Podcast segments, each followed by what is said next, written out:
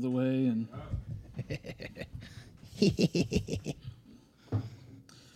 no open mic drop the f bomb or something like that.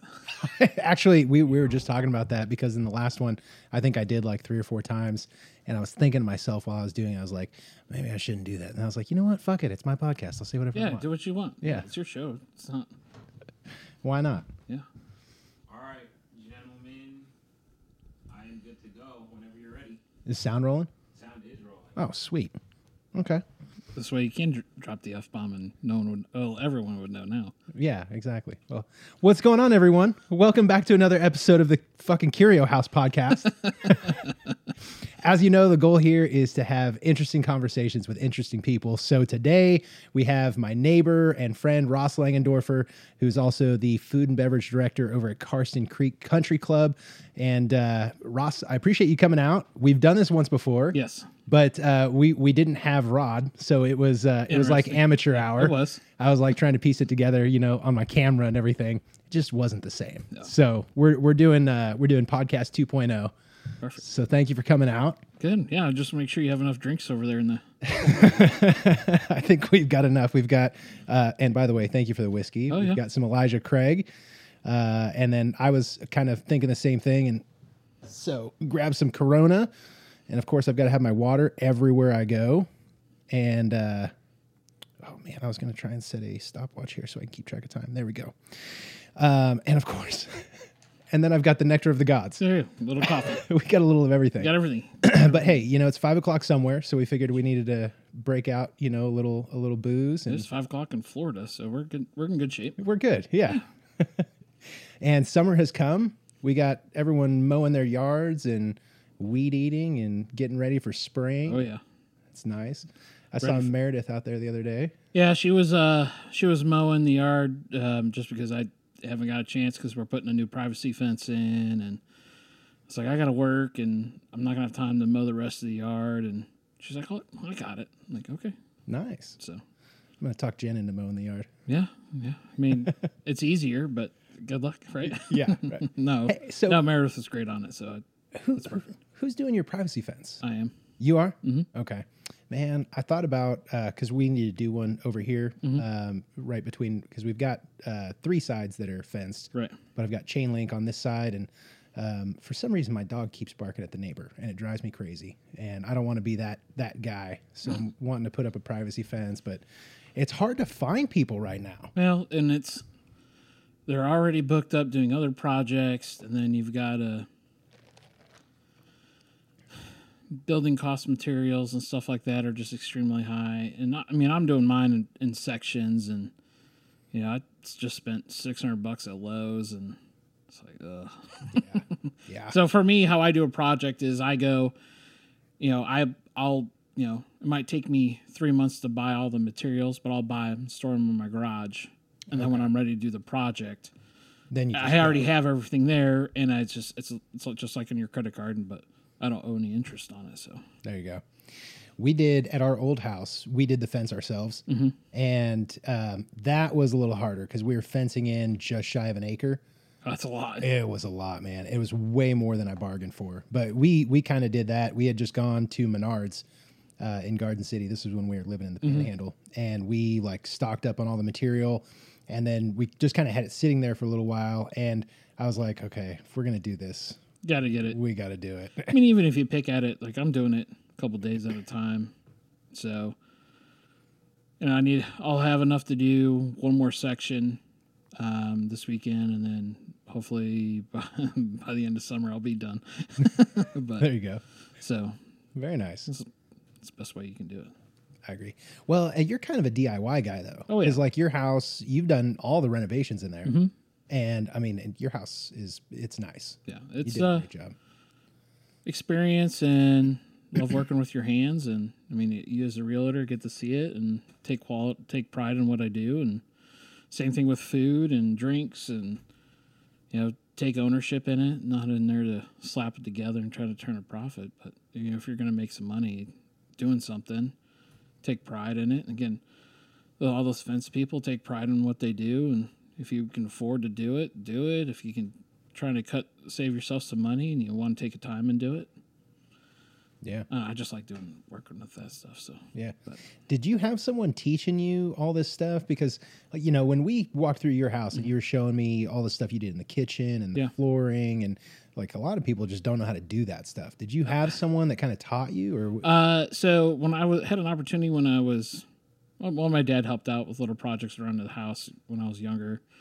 Um, but I the big one was I was like four, probably thirteen or fourteen, eh, maybe fifteen. Anyways, somewhere in the early teens, and um, there's a guy about three blocks from us that would, um, growing up, was remodeling his house. Bought a house. He had us come in, me and a buddy, cut it all out, reframe it, wiring, plumbing, drywall. you did this as, a 16 year old? Oh yeah, That's awesome. yeah, oh yeah, and go up there and um, learned a lot about it and uh, just kind of picked stuff up as I went on and um, learned some different things from different people, some plumbers and some electricians and good friend of mine. His dad owns a construction company and now he owns it. Um, and just kind of worked with him for a summer and I've done everything from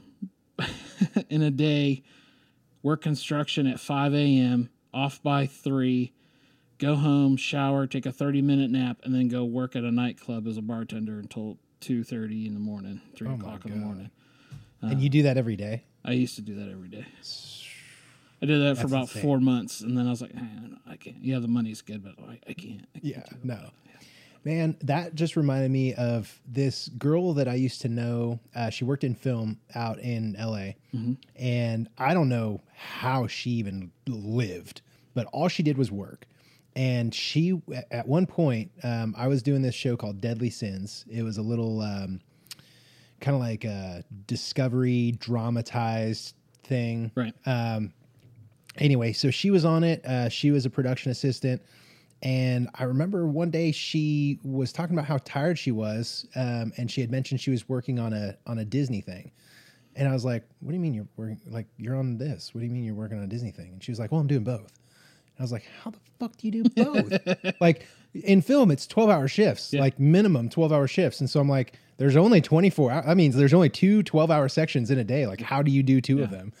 And uh, so sh- what she would do is she would wrap one day and she would go to wherever she was going to be shooting and then she would just climb in the back seat, take a nap until it was ready to go and she would get up and do the next shift. Yeah, I've, I've done And- stuff similar to that. I don't know how people can live like that. It's easier when you're younger and no responsibilities other than rent and food and your bar tab. But That's true. you know now, I mean, as we gotten older with families and mortgages and car payments, you know, it's a little bit more. Know, you have, I guess, grown up, more mature Yeah. on it. So Well, I feel like for me, I need the I feel like if I don't get enough sleep, the bandwidth isn't there. yeah, you can go a couple days. Kind of, there's a couple weeks and during Karsten that we're work and it's you know we're there or I'm there 4 a.m. to midnight. Get home, two hours of sleep, back up, head back in there um, What is that for like events or for tournaments and um, some big big groups. And I mean, there's times I sleep at Karsten, but it's just because. Okay, well, my shift is ending and I got to be back in three hours, so I'm just gonna go ahead and sleep here. Oh my god. Um, my staff have come in has come in and seen me sleeping on the floor. Like, what? Are you okay? I'm like, yeah. You didn't go home? No. I I have to smoke a hog and it's got to be ready by four o'clock, so I had to put it on at two o'clock in the morning. So Yeah. I mean, I'm not going home for two and a half hours, so Yeah, makes sense. Well, and and it's what a th- 35 40 minute drive. 35 minute drive, yeah. Yeah, so there's an hour commute right there. yeah So- 35 minute drive depends on how you drive. Yeah. um, so what is Karsten Creek? Yep. T- tell me about it because I, I haven't been up there yet. Sure. But I hear that it is like the preeminent uh, country club or you know golf course country club in Oklahoma. Oh, oh, for sure. Um, at one point we were ranked uh, top 15 public courses in the nation to play. Top 15 in the nation. Nation. Okay, so this is a pretty pretty nice place. So Karsten Creek, it's a home for the men's and women's golf program for OSU. Um, we So are. it's actually in Stillwater. it's well, Well, I guess. outside Stillwater limits, but in Payne County. Okay, gotcha. Um, and I joke about this because growing up in Ohio, being on the high school golf team, I had a couple buddies like, "Oh, we're going to Oklahoma to try on the try out for the golf team." I'm like, "Why are you going to Oklahoma to try on the golf team? It's a landlocked state. There's nothing there, just prairie lands and." I mean, th- just just you know, 17, 18 year old me. I'm like, there's nothing there. What are you going to go there for? yeah.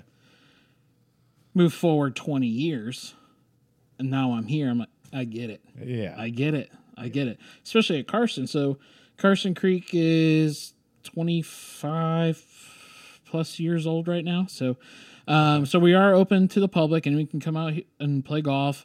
Um, the restaurant's open seven days a week, uh, Monday through Thursday, 11 to 2. Um, Fridays, uh, 11 to 3. Saturdays and Sundays, 8 to 3. okay. We do breakfast, lunch, and we only do private dinners. Oh. So, um, so if we have three lodges. So, say you, and your buddies come in town and want to play golf for four or five days, or two, four or five. That's a lot of golf.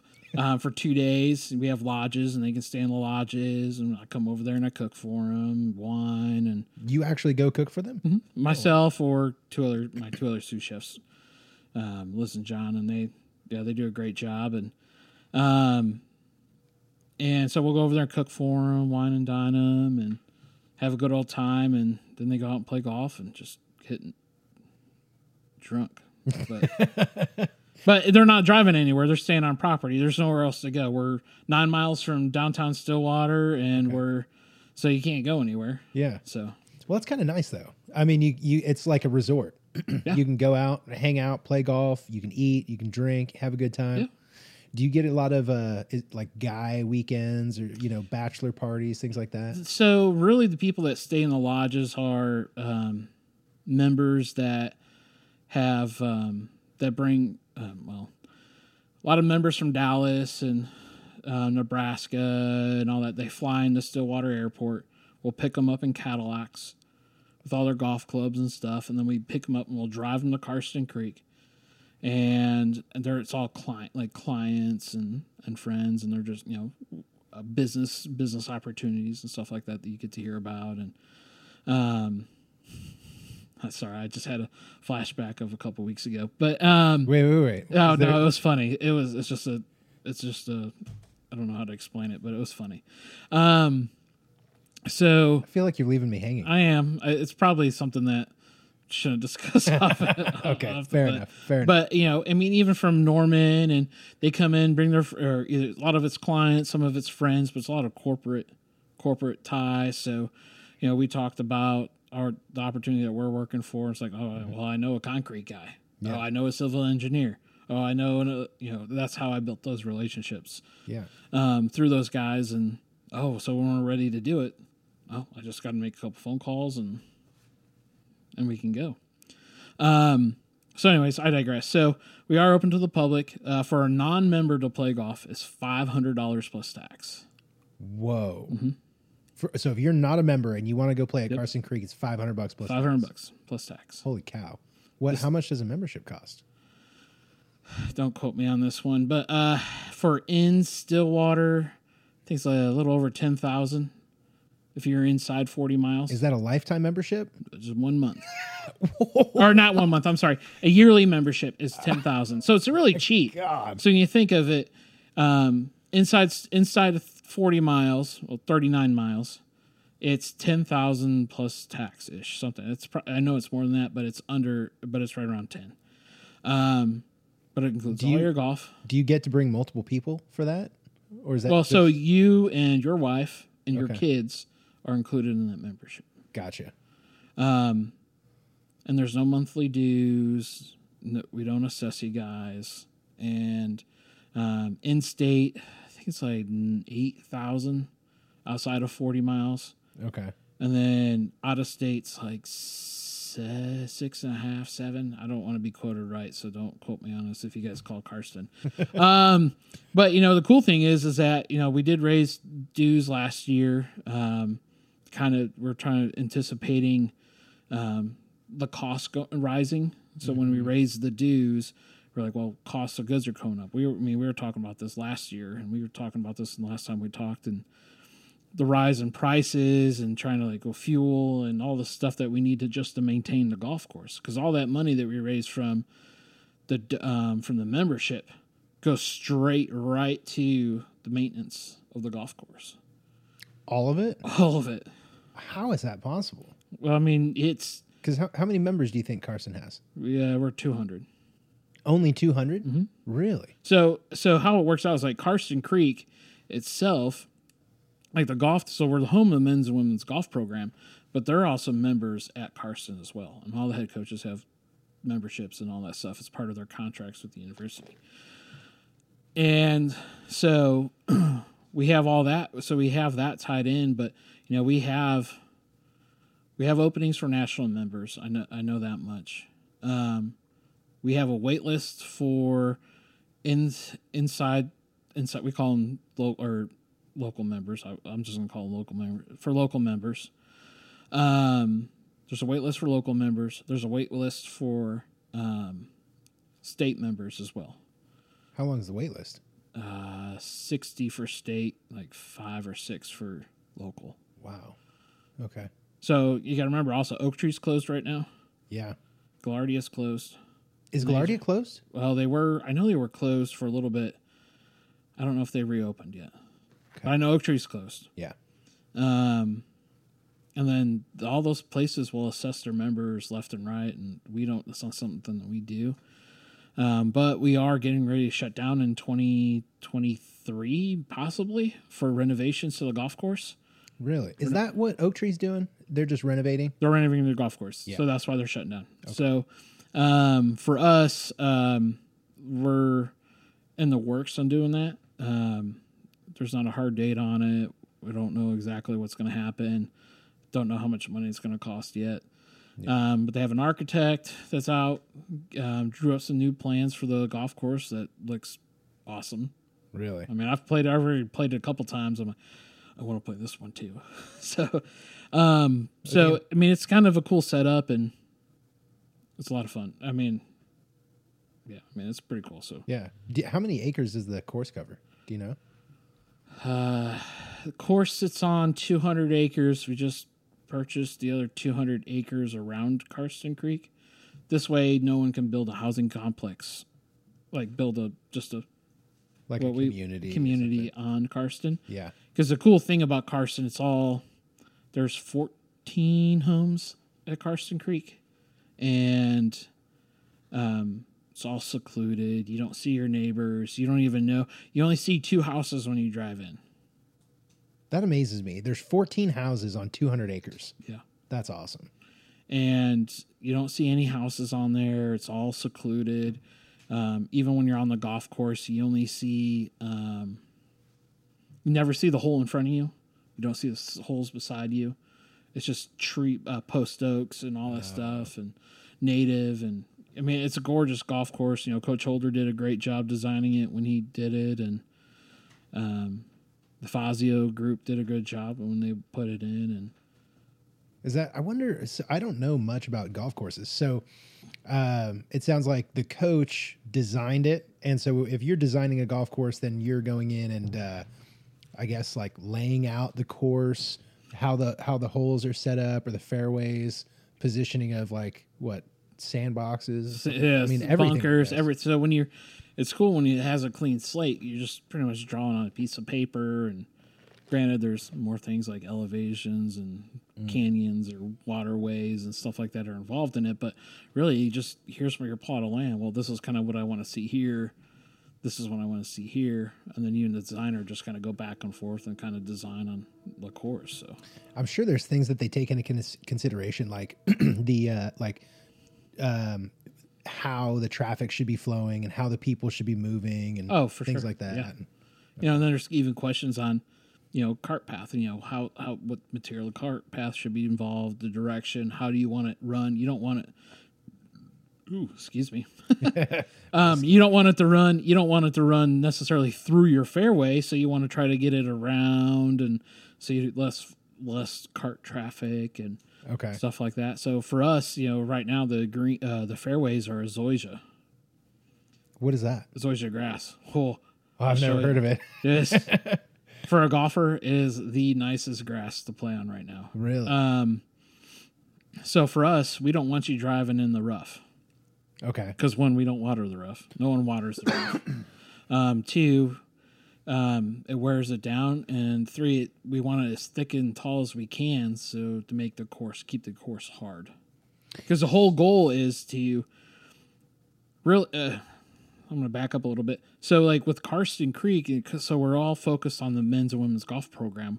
Our goal is to get these athletes, college athletes, ready for the next level. So the Rickie Fowler, the Viktor Hovland, um, the Matt Wolff, the Charles Howell, that came from there, and then you have in, in the and then you we want them to be ready for the tour. We want them to when they leave Karsten or OSU, we want them to be able to dominate Okay. the tour. So this course is designed more more so for OSU Athletes. for their athletes Yep. to perform so that when they get to, you know, the PGA or, or they're playing pro, they they can get in and, and So, I mean, people get some people get confused about that. It's like, well, so Karsten Creek is the same thing as the football team using Boone Pickens Stadium.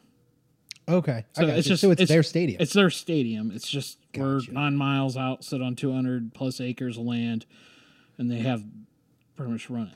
And so then it sounds like they probably open it to the public, and these memberships are essentially funding the the academic part of it. Help help keep the lights and gas on. Yeah, for- I got you. part. But um, I guess that's kind of the best way to sum it up.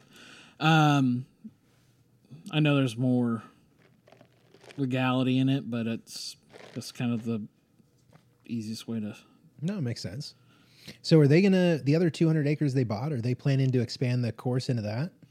Um, with some of it that they have, they're gonna when they do the renovations, they're gonna reroute a couple holes. Um, other than that, no, they're gonna leave it alone.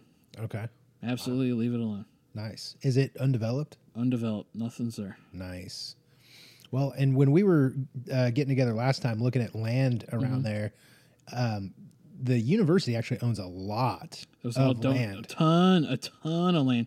That And they blew my mind. Yeah, they own a ton of land, and a lot of it's through donors and stuff like that. Have you know over time have donated it to the university, but they own a ton. Pretty much, you just you take thirty, take university to thirty five, and they pretty much own almost everything all the way up to um, to Carl Bra- uh, Carl Blackwell in a, in a in a roundabout. It's not exact number, but they own a lot of that. You had been telling me that they're able to acquire that land through like a, a special program or or there's some sort of it's not a subsidy, right? They they just have like special a- access to it. So like the yeah, there's something. There was something about the. There was a contract when Karsten Creek was first developed that we had the option to buy the remaining land that Karsten that was surrounded Karsten for I don't remember the dollar amount, but the X amount of dollars. And so they decided a year ago, two years ago, that we would go ahead and well, let's just get it before someone buys it and puts a puts a huge, you know, thirty million dollar house on it and we have no say in it, and now we have to look at this monstrosity Yeah. every day. Or you have someone like you were saying come in and put a housing development with, you know, 150 houses and That's why I said, I was like, let's go across the street from Karsten. Yeah. Buy that. and Yeah. Just put a housing development in there. Well, there's going to be some massive opportunity, I think, in the next several years because what I'm seeing, like in Logan County, is especially on the west side, but also on the east side. I think it's just a little more flat over on the west side. So you have these what were just wheat fields, uh, and farmers. You know that farming is one of the wildest things right now in terms of um, like what is happening internally in the industry. Um, it's one of the biggest transfers in wealth in history because uh, agriculture and farming is a huge business. But what we're seeing is the younger generation doesn't want to continue on the sort of family farm legacy. Oh, yeah. I mean, you, you worked on a farm. Yeah, and, and not anymore because it's fucking It's, hard. it's yeah. I mean, it's it's hard work, and I don't I don't work in a farm. I just planted a small garden, but you know, food and beverage, I get it. You know, farmers get hosed left and right. Um, the people that make the money are the meat packers and the distributors, and you know, our I'm trying to figure out the best way to phrase this. Our um, fearless leader that's in the Oval Office right now said there's a food shortage. I'm like, we have plenty of food to feed America. Oh yeah. There's plenty of food. We, I don't know why he's starting to make everyone worried about the wheat and the That's- grain. Like, no, we have plenty. never- there's plenty of food in the United States. That's I never the been a prob- problem. Yeah, and there's there's plenty of food. We waste more food in the United States than we do anything. So One, I one go- of the problems is the the costs that are associated. For instance, like with um, cattle and like the beef right, industry. Yeah, So, um, packers have increased prices, packing prices. Mm-hmm. That hurts the industry. But then you have like commodity prices are through the roof. So corn's high, wheat's high, Yeah. barley's high, like everything's high, and that increases the cost in feeding the animal. Mm-hmm. And then with labor prices going up, it's like these business owners, these farmers are getting pinched for every penny. There's no more profit in it. Right, and that's and that's the hard part too. I mean, I see it, and this is the part that frustrates me because I I feel like I'm getting bamboozled Oh yeah. double time. So Uh, running Karsten Creek, I've already raised food costs or food prices three t- four times this year. now we're in April, so I already raised them again. Um, and then I come home, you know, my wife goes to the store and buys groceries for the house and buys this stuff and brings it in. I'm like, that was three hundred dollars. Yeah. Are you kidding me? I go, I'm uh, I'm spending thirty five hundred dollars every two days at Karsten Creek to provide quality food and higher end food, and she's going to Walmart spending three hundred dollars, and I'm like, and like n- the Walmart stuff is like it's just cheap.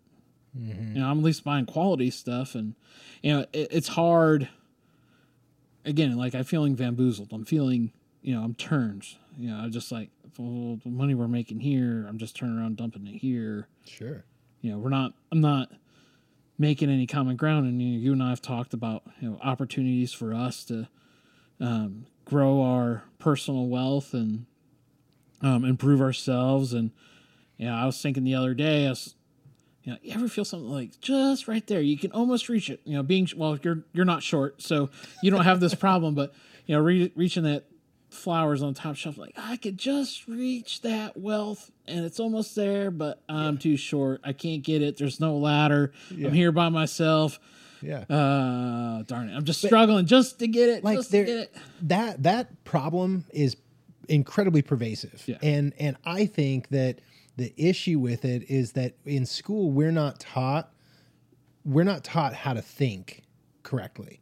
Like we're we're taught how to um, solve problems in the sense that you like solve arithmetic problems. You're taught like you know the basics of english and grammar and science. And it's sort of this broad spectrum of education.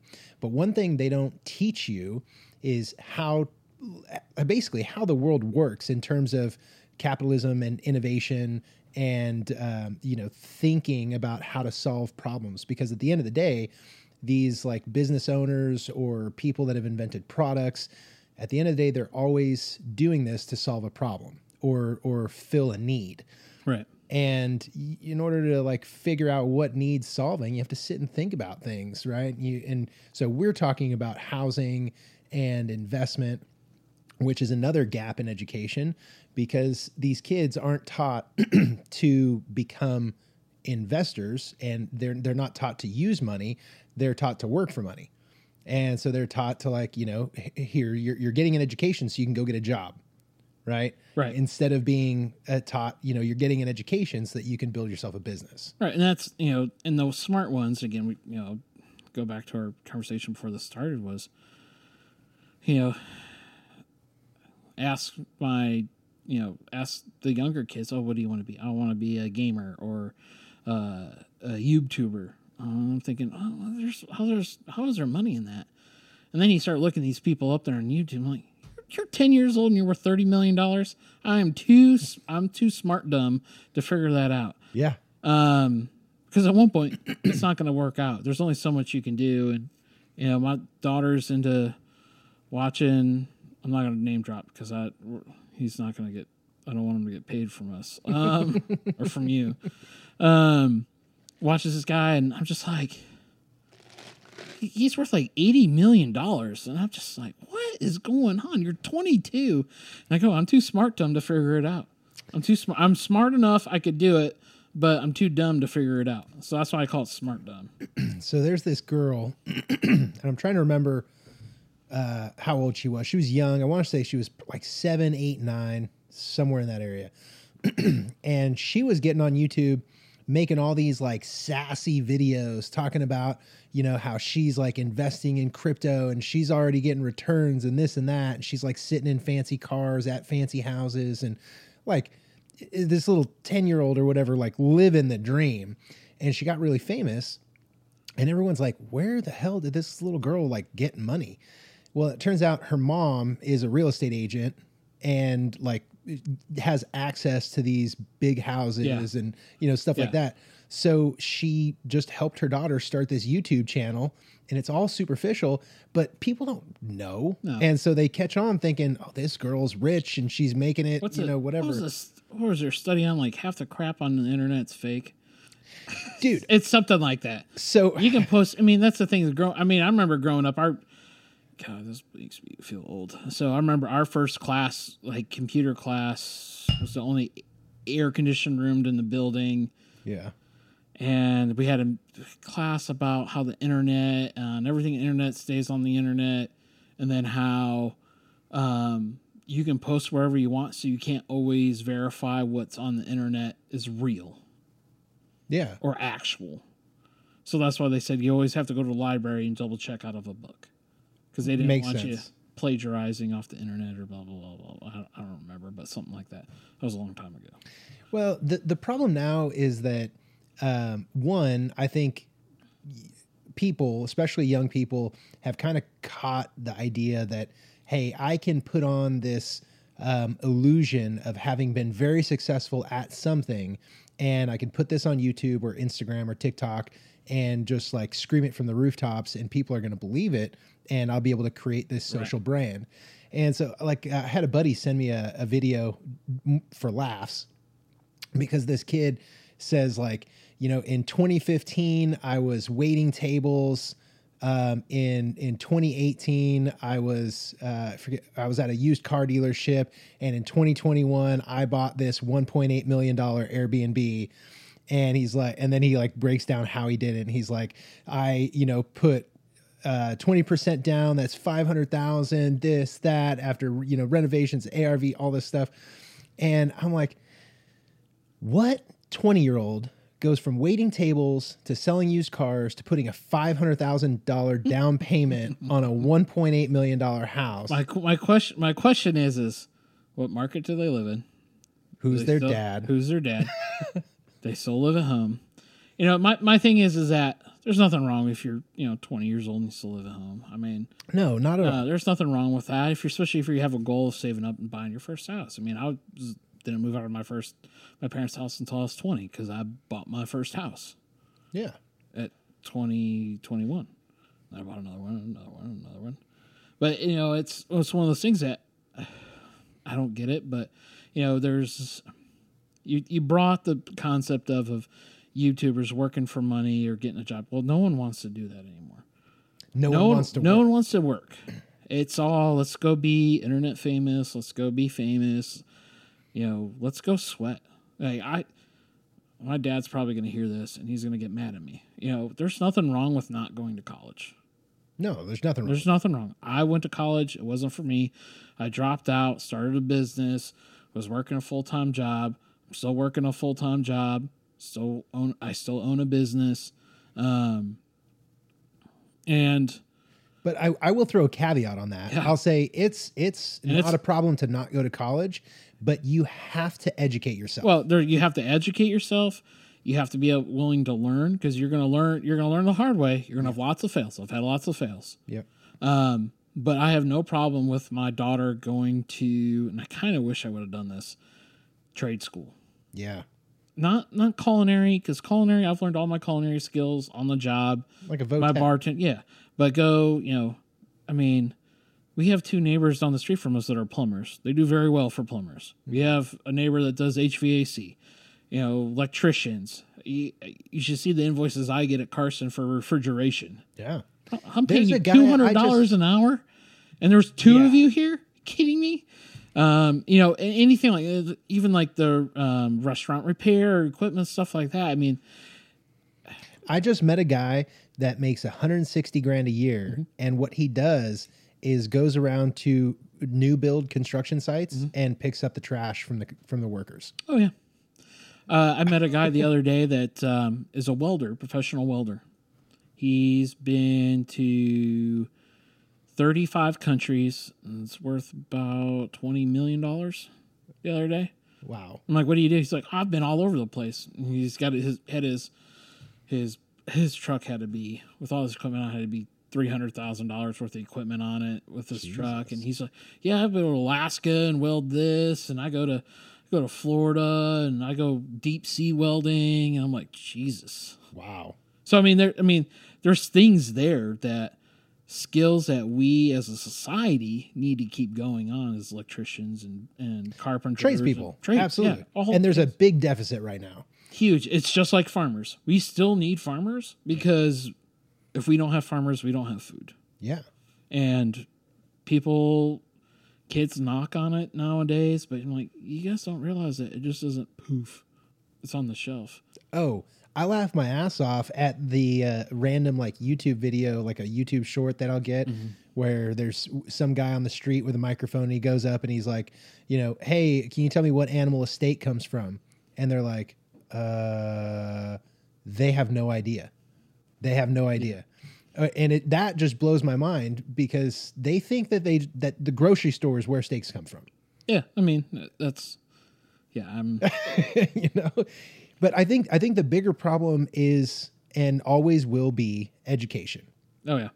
because if you don't start these people off these young people off on the right on the right foot in terms of mindset uh, they're just always going to think that uh, it should be easier or that it should be instant or that the world's going to give it to them Yeah, and that's one of those things too. It's you know, it's it it comes back to our parents, and you know, the same thing with my daughter, is that our parents, your parents, and your parents' parents, they want us to succeed more better than they do better than what they did, every generation and I want my daughter to do better than me and my wife. I want her to succeed more, yeah um, which is good, but it's teaching those work ethics. You know, you know, Daddy's gone for you know, I'm gone for two weeks, or you know, there's a kid's dad that's in the military and he's gone for six months out of the year, eight months out of the year. You know, you you have to explain that like, oh, he's working, he's trying to make our family better, the world a better place. And you know, for us here, it's you know, I might be working all the time, but I'm trying to provide bigger and better things, and always looking for new opportunities to improve myself or improve my net worth. Um, well, and that's the biggest thing is you're And they don't teach that in school. no and that's something that comes to home. Um, so being, I mean, I mean, my parents were salespeople, so you know, and, you know, they're working sales. You know, years were good, years were bad. I mean, just just like the economy. When it's good, it's good. When it's bad, it's bad. So But you know what? I uh, know people that in a bad economy, they were getting rich. Oh and, yeah, And I know people that are going broke right now. And we're, despite what everyone or what some people would make you want to think, Mm-hmm. this is still a very good economy right now. It's a it's still it's a very strong economy. I pulled my stuff out of stock market just because I need to use it for other things, but um, the market's still good. Um, you know, there's um, yeah. I mean, you pretty much nailed that on the head. Well, Uh, but it's- yeah, but and to elaborate, I just mean that it's not always just about like the economic circumstances. It's like whether it's a good market or a bad market, people are going to get rich. People are going to go broke. there's there's always one. There's always it doesn't matter when the market's bad. The market's going to be bad. I mean, that's Yeah. I mean, and then but there's some people when the market's bad are can do really good. Well, and here's the thing: when like if we have a downturn in the economy, Mm-hmm. What happens is people get scared, right? Because they start fearing loss. Like I'm going to lose my job, I'm going to lose my money, I'm going to lose my house, I'm going to lose all this stuff. They start thinking loss. Whereas someone with a different mindset might say, "Shit, everything's going on sale." Yeah. Well, that's kind of where where I'm thinking how we talked about earlier. I'm like, Exactly. I'm just I'm just waiting for our stuff, and then the stuff it's turning. We're, I just want us to snatch it up and exactly. turn it in, um, because I bought on the high side, and then it crapped out. So, um, but it's it's one of those things that you know you're gonna do it. You just you learn again. Plenty of fails. Yeah. You Plenty have of fails. fail. You have to. You can't. to. You can't always win. You can't always win. If you could, you need to play the lottery, uh, and let me know so I can chip in on the ticket. Yeah, exactly. exactly. Um, but no, I mean you can't always win, and you got to take your take your losses um, well or with um, to the chin, and um, but you got to take the wins and enjoy those, and don't go blow it all in one place, and you know save it for when the market turns again, so you can do it again. Yeah, well, I think there's something to be said about the person that is able to kind of step back and just acknowledge that, hey, it, it's like a law. Like there are ups and downs, there are seasons, right? We have seasons in everything. We have seasons in life. We have seasons in terms of like, you know, age. Uh, You know, I, I kind of imagine like your younger years are like your spring. You know, you're Yeah. kind of blossoming and, you know, figuring things out. And then you've got your summer where, you know, you kind of have these battles. You got to be, um, y- you know, you got you're, you're continuing to grow, but you also have to be defensive and protect yourself from the weeds and all this other stuff coming in. And then you, you know, have I like fall where you're harvesting. Yeah, I like this analogy. Like I'm this just analogy. running with it. No, I, no, I like it. And I get where you're going because I mean, it's really you're looking at your 13 when you're trying to find jobs. You know, bar, Yeah. you know, you know, you're, you know, mowing the yard or Yes. babysitting, and you know, you do that odds and ends stuff. You know, you're 21, 22, still you know bartending or serving. You know, because you still have to make ends meet. And then you start look, you're looking down the road, and now you're 28. Yeah. 29. It's summertime. And it's really it's so- you're getting into the summer. Got to get in your summer bod. Yep. Yep. That's pretty much what it is. Yeah. Never been in it. Never been in it. Um, summer bod, and you know your 30s. You're in your you're late 20s, and you're in your 30s, and you're you know and the and then you approach your 40s, and and so on, and you know really now you realize in your 30s that early 30s you're like okay this is kind of where i'm at. This is my niche. This is what i need to focus on. These are the people i want in my life. These are the people i don't want in my life.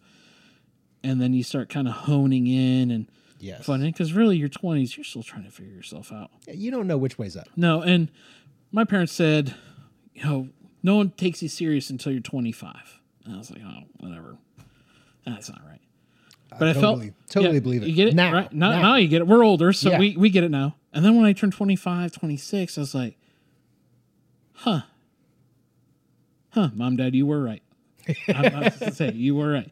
And people start taking you more serious as an adult. One, yeah, great, you can rent a car and and, and at a cheaper rate and all that fun stuff. But um, no, Well, people but- take you people take you more take you more serious at 25. And even with all my staff being 18 to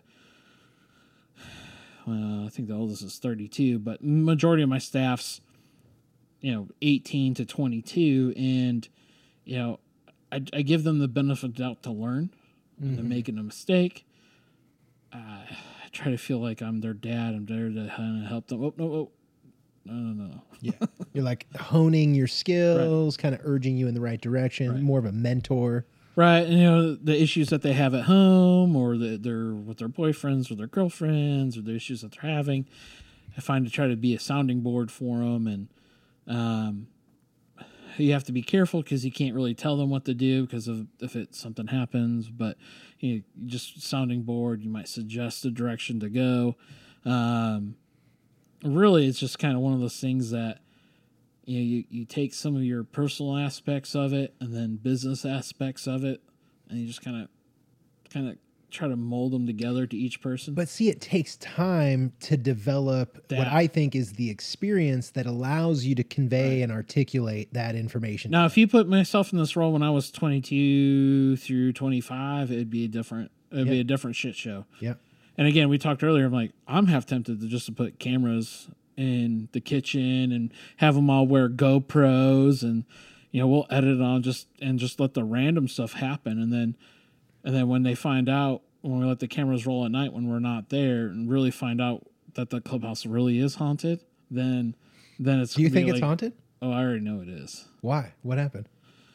Uh, there's multiple times that I've personally have seen a black figure go from one door to the other door No. while stirring a pot early in the morning. I've had there What, was what, what do you mean, like a shadowy figure? oh just or- you just see something move from here to there, and you don't even know you don't you look over and no one's there.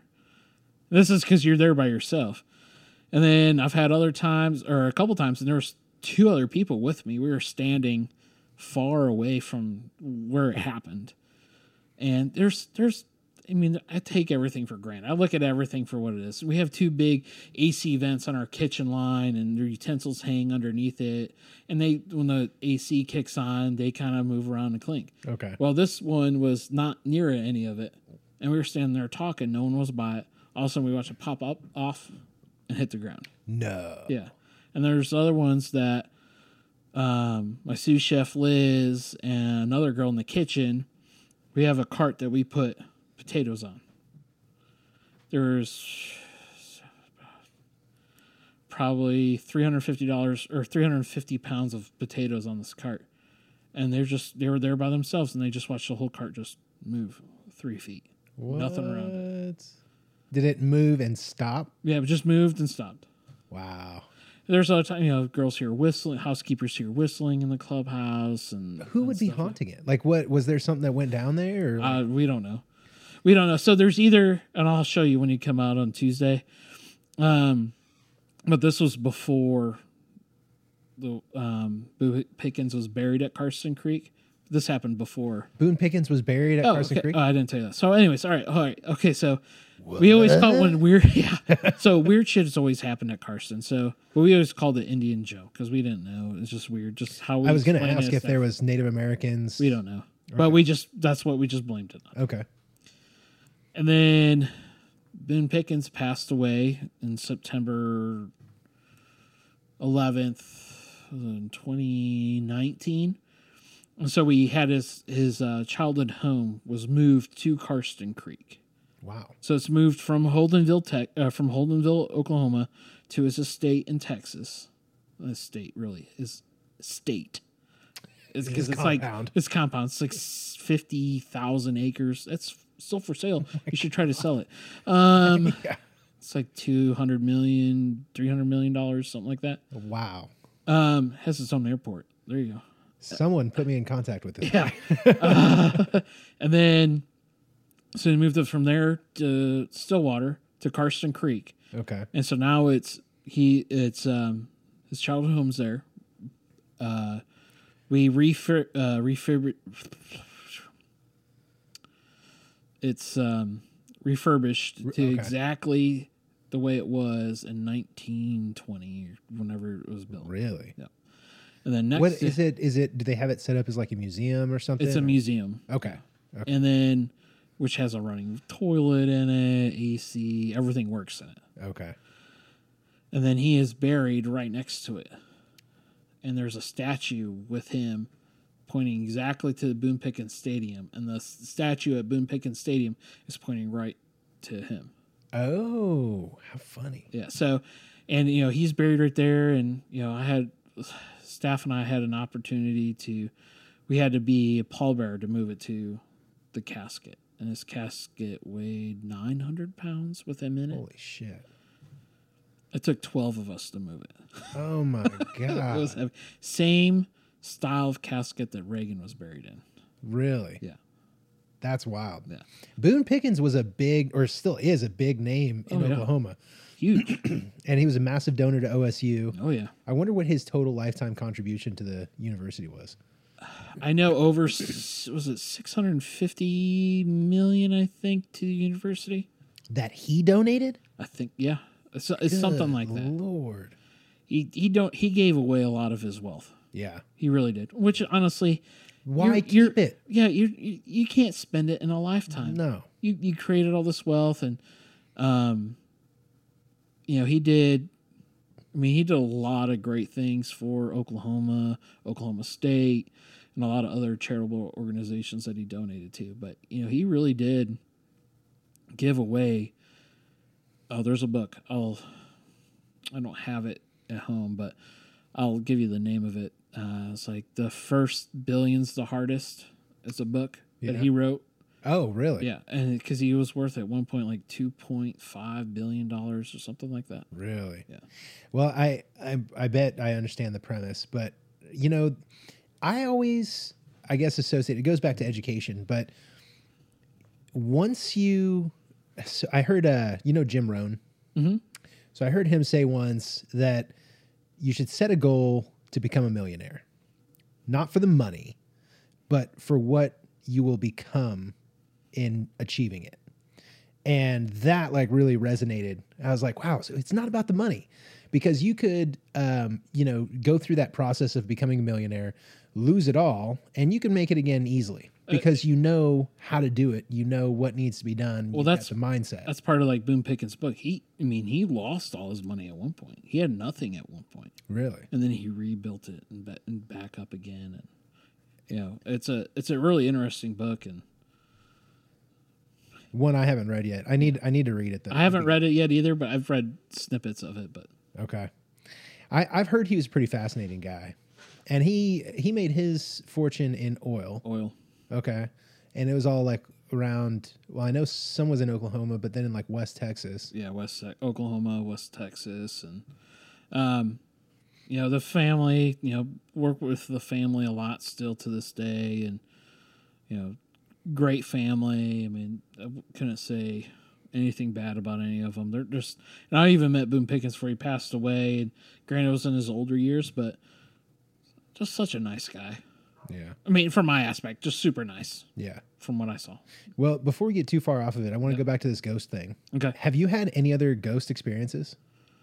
Or, At Karsten Creek or just well, I mean, in, in general, um yes. you have Yeah. It just depends on any anything freaky?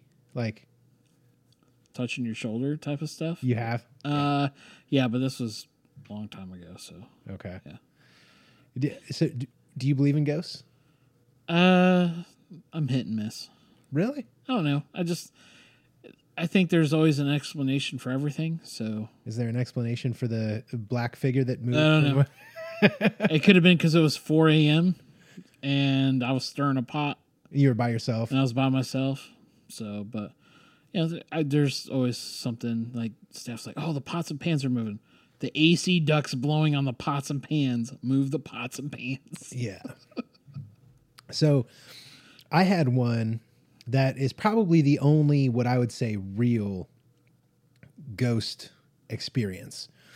and I'm pretty certain that I I felt physically felt something that was not there. And this was on a movie we were shooting in Montana. We were in Butte, Butte, Montana, and it was a Bozeman, yeah, not far from Bozeman. I think it's like two hours. 30 or 60 miles north of Bozeman. And I could be completely wrong, but that's what I that's what I think I remember. Um, and uh, so this was a post-apocalyptic zombie western. Oh, that- of course, you're just kind of opening it all up right there. yes, and uh, it was actually written and produced by Nick Carter from Backstreet Boys. Oh. And so, and it starred Nick Carter and all the other Backstreet I gotta Boys. go. I gotta go find this movie in now. sync. You should watch it. I actually it was it was a really good time and we we had a lot of fun. We ended up getting it tattooed. And so that that one right there, everyone always asks me, they're like, "So what's that for? Is that how many people you killed?" And I'm like, "No, let me let me tell you a story real quick." Uh, but the movie was called Dead Seven, and so we we got these little seven hashes or whatever. But uh, anyway, one of the one of the like bits in the movie is they they have to like one of the little quests that they go on takes them to this old abandoned like brothel and um, we ended up shooting at the oldest brothel in north america which Wow. is right Yeah. there in in Butte, Montana, and uh, it's got a really dark history. Uh, it had burned down once, uh, but it, there was this madam that ran it, and the the original brothel was uh, this single story building, and you'd walk in the front door, and there were uh, rooms that lined. There's like this main hallway, and then there are rooms that lined both walls. Um, and then there was a stairway where you went downstairs, and that was for like the the really kinky stuff or whatever. Yeah. And um, so, and when you go down there, it was like um, stone walls. You know, it's pitch black because it's underground, and there are these super creepy. uh, They're like little windows, like a two foot by two foot square, um, and you could look through, and inside you could just see where there would be be like a little very like a cot sized kind Yeah. of bed. Anyway, uh, so we one of the scenes was shot down there, and now it's um, it's I, th- I think it's still like a I don't think it's a f- it's not a functional brothel, but it it's still set up like that. Um, now it's this two story thing, and they've got um, this kind of open area upstairs, and there's rooms that line on the top. Anyway, we shot in the oldest part downstairs, and it was this creepy zombie prostitute scene. Like it was it was really weird. And uh, anyway, so I was on um, I was working as an electrician on that, and so we had been down setting up lights and doing all that stuff they shoot the scene everything's great and you know company moves on to something else and we're down there cleaning up wrapping up wires packing up lights and all that and there was three of us down there um, we're rolling up cables and and you know you set up a bunch of lights for these shoots i mean you might have 10 lights just you know they're all meant to do different things and so um, you you stay pretty busy. And I was there winding up some cords, and we had been laughing, talking about how haunted it felt down there, and Uh, yeah, the eerie feeling. that eerie feeling, yeah, where you kind of Like, like, I shouldn't be down here, but I have to be down here. your hair kind of stands Yeah. up. And uh, so the last I had heard, my buddy JB was in the next room over wrapping something up. And uh, I had been wrapping, I thought he was still there. And uh, so I was wrapping up this cable and I go to turn. And as I'm turning, I felt something hit my shoulder and actually like hit my shoulder, like it moved me. Yeah. And I turn around assuming it was going to be him, and nobody's there. And it's I didn't bump into a wall. Yeah. I didn't hit a doorway. Like it was nothing like that. I was in the middle of this room and something hit me. So I turn around, he's not there. And I was like, ha, ha, ha, and, I, and I booked it. Yeah. I went up the stairs and like I dropped the cables, ran upstairs. I didn't go back down there. Yeah. And because I, I was legitimately freaked out. Yeah. No, I, I've had something similar that happened, but nothing that bad. But yeah, I was, well, here, my favorite one is just, you know, Guthrie, Oklahoma. But before I move, I have Yeah. to tell you why we thought it was haunted. Because the madam, uh, before the place burned down the first time, you know, this was the old west, and uh, apparently guys used to roll through there. They would uh, get a bunch of drinks, and then they would uh, grab a prostitute, Yeah. you know, whatever. But then they would try and hold them up. They would, you know, like hold the girl at gunpoint. They wouldn't pay, and they would ride out. You know, just hop on a horse and leave. Well, the madam started shooting guys with a 12 gauge shotgun. oh, So if they were trying to like run out without paying, she would just kill them. kill. And she ended up going to prison eventually. I think she got hung, but she had killed dozens of guys in there. Wow. And so that's kind of why we thought, Wow, like, surely this is haunted. Well, it's just like the, here, here's a kicker. So Bluebell here in Oklahoma, Yeah. uh, right down the street, they just put a pizza parlor in there. Yeah.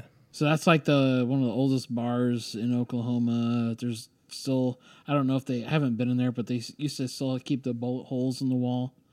And in the there. ceiling too, right? Yeah, and so I mean that was a brothel at one point, and so uh, this is a story from a f- good friend of mine that you know lives down here, and he was telling me that because he's a sales rep for a food supplier, and he's like, yeah, well, you know, these people are looking at buying it and you know putting this money into it and buying equipment. He goes, we were down there the other day, and it was the weirdest thing. I was like, what? He said we were down there. There was five of us walk around, pointing out equipment, like stuff that they need, stuff like that they need to buy. And all of a sudden, we're in the back in the kitchen. We just hear the front door slam close In the Bluebell. in the Bluebell. Right. Hmm. Wind. Not at all. That happens. And then they heard footsteps upstairs running around. And they're like, oh, so the owner of the building that's getting, trying to sell it goes upstairs and starts looking to see who who's up there. Nobody. Fast forward a year now, or a year and a half, maybe two years. The Bluebell opens their opening night because it's a pizza restaurant now. My wife and I like, oh, yeah, let's go to go try it. We call them, we go to try them. Their oven goes down that night, Their opening night. their opening night. Okay. They haven't been open since because they can't get their oven fixed What? because it keeps it keeps going out on them. Why is it that no business can stay in the Bluebell? The longest they stay is like It's it's what's it- the I mean, longest the business has stayed open in there? that since we've lived here? Six months? Not yeah, not long. No, It, it- they it- can't stay open. It can't. I I always contribute like a weird location, but because it's off the path, you kind of gotta go. But I'm like Gage's Steakhouse is great. Yeah. they're they're down the road off way off the path. yeah. Um, but yeah, no, it's no. I mean, I mean, I've had we've had Mexican food in there, pizza restaurant. I mean, the food's always been good coming out of there. But yeah, I mean, it's just a weird. Honestly, they should just open back up as a bar and Mm-hmm. just let it get as weird as you can. And except, I mean, again, I've worked in plenty of clubs where private clubs and someone's died in it, and there's just weird weird, unexplainable things that happen. Um, but yet sometimes some of them are oh well that's plausible because you go back and look at like I, I I'm nosy. I go look at it. I'd be the guy running around trying to figure it out. Of course. I'm like oh oh what was that? I'm gonna go and check see what it was. Yeah. But it could have been the ice running off the building. I mean. But there, but mm. this was the middle of the day in the story that they were telling me. So Yeah. in the summertime, There might be more to that. yeah, I see. I have I have a hard time believing that ghosts or spirits aren't real. Right, but I don't I don't believe that they're not real. I don't but it's there's a thing that I'm going to go look at it first. There's a logical like I'm going to look at it from a logical oh the, the hood the hood vent's blowing on it. That's why it's moving or the car drove by. That's why it, you know, the wind blew it open Yeah. and it's closed. There could be a million things. Yeah, but- there really could be. but I do believe that there's something out there that will that affects us as uh, touches us all in a different way, or represents itself in a different way, good or bad. Yeah. You know, if I feel like something's in a room, I'll talk to it. Yeah. Do you ever uh well, I, I guess you do get those feelings like something's here. Yeah, it'd be. I mean, it could be in this. Uh, it's not in this room, but we could be talking and be like, mm. You know, speaking of this room, Mm-hmm. I've wondered sometimes because the house is built in 29. yeah, and we still haven't found the hidden No. hidden walkway We underneath your house. we yet. haven't we still have to get crawl underneath here. You don't know this, Roderick, but there is a uh, secret. The story is so the houses were built 20s and 40s in this neighborhood. World War II, World War One. So there's this used to be a doctor's office, I believe, Yeah. and the greenhouse across the street used to be his house. And so there's a rumor that there's a tunnel that goes from this house to this house. So if there was ever an air raid or a bombing, they could go into the go into that. And And so by the way, St- Guthrie is known to have tunnels Yes. that run through Guthrie.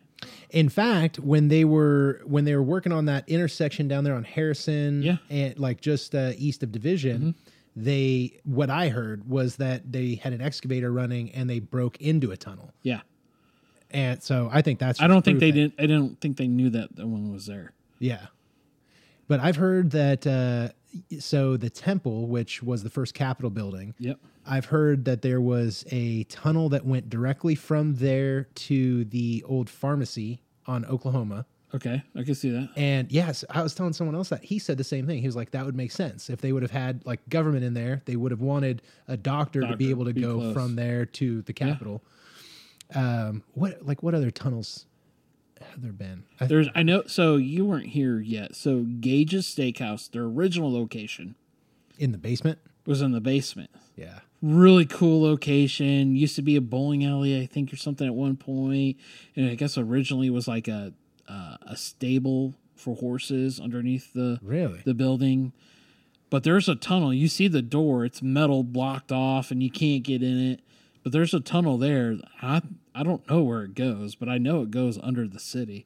So I mean, it's really cool. I mean, I love history. I love that western stuff, and you know, moving here really just kind of, I guess, really Oklahoma and kind of Guthrie kind of draw drew me in, and love the history. You know, like Stillwater was like the first land run in Oklahoma, and you have the markers for all that stuff, and I don't know. I mean, I love the history in Oklahoma.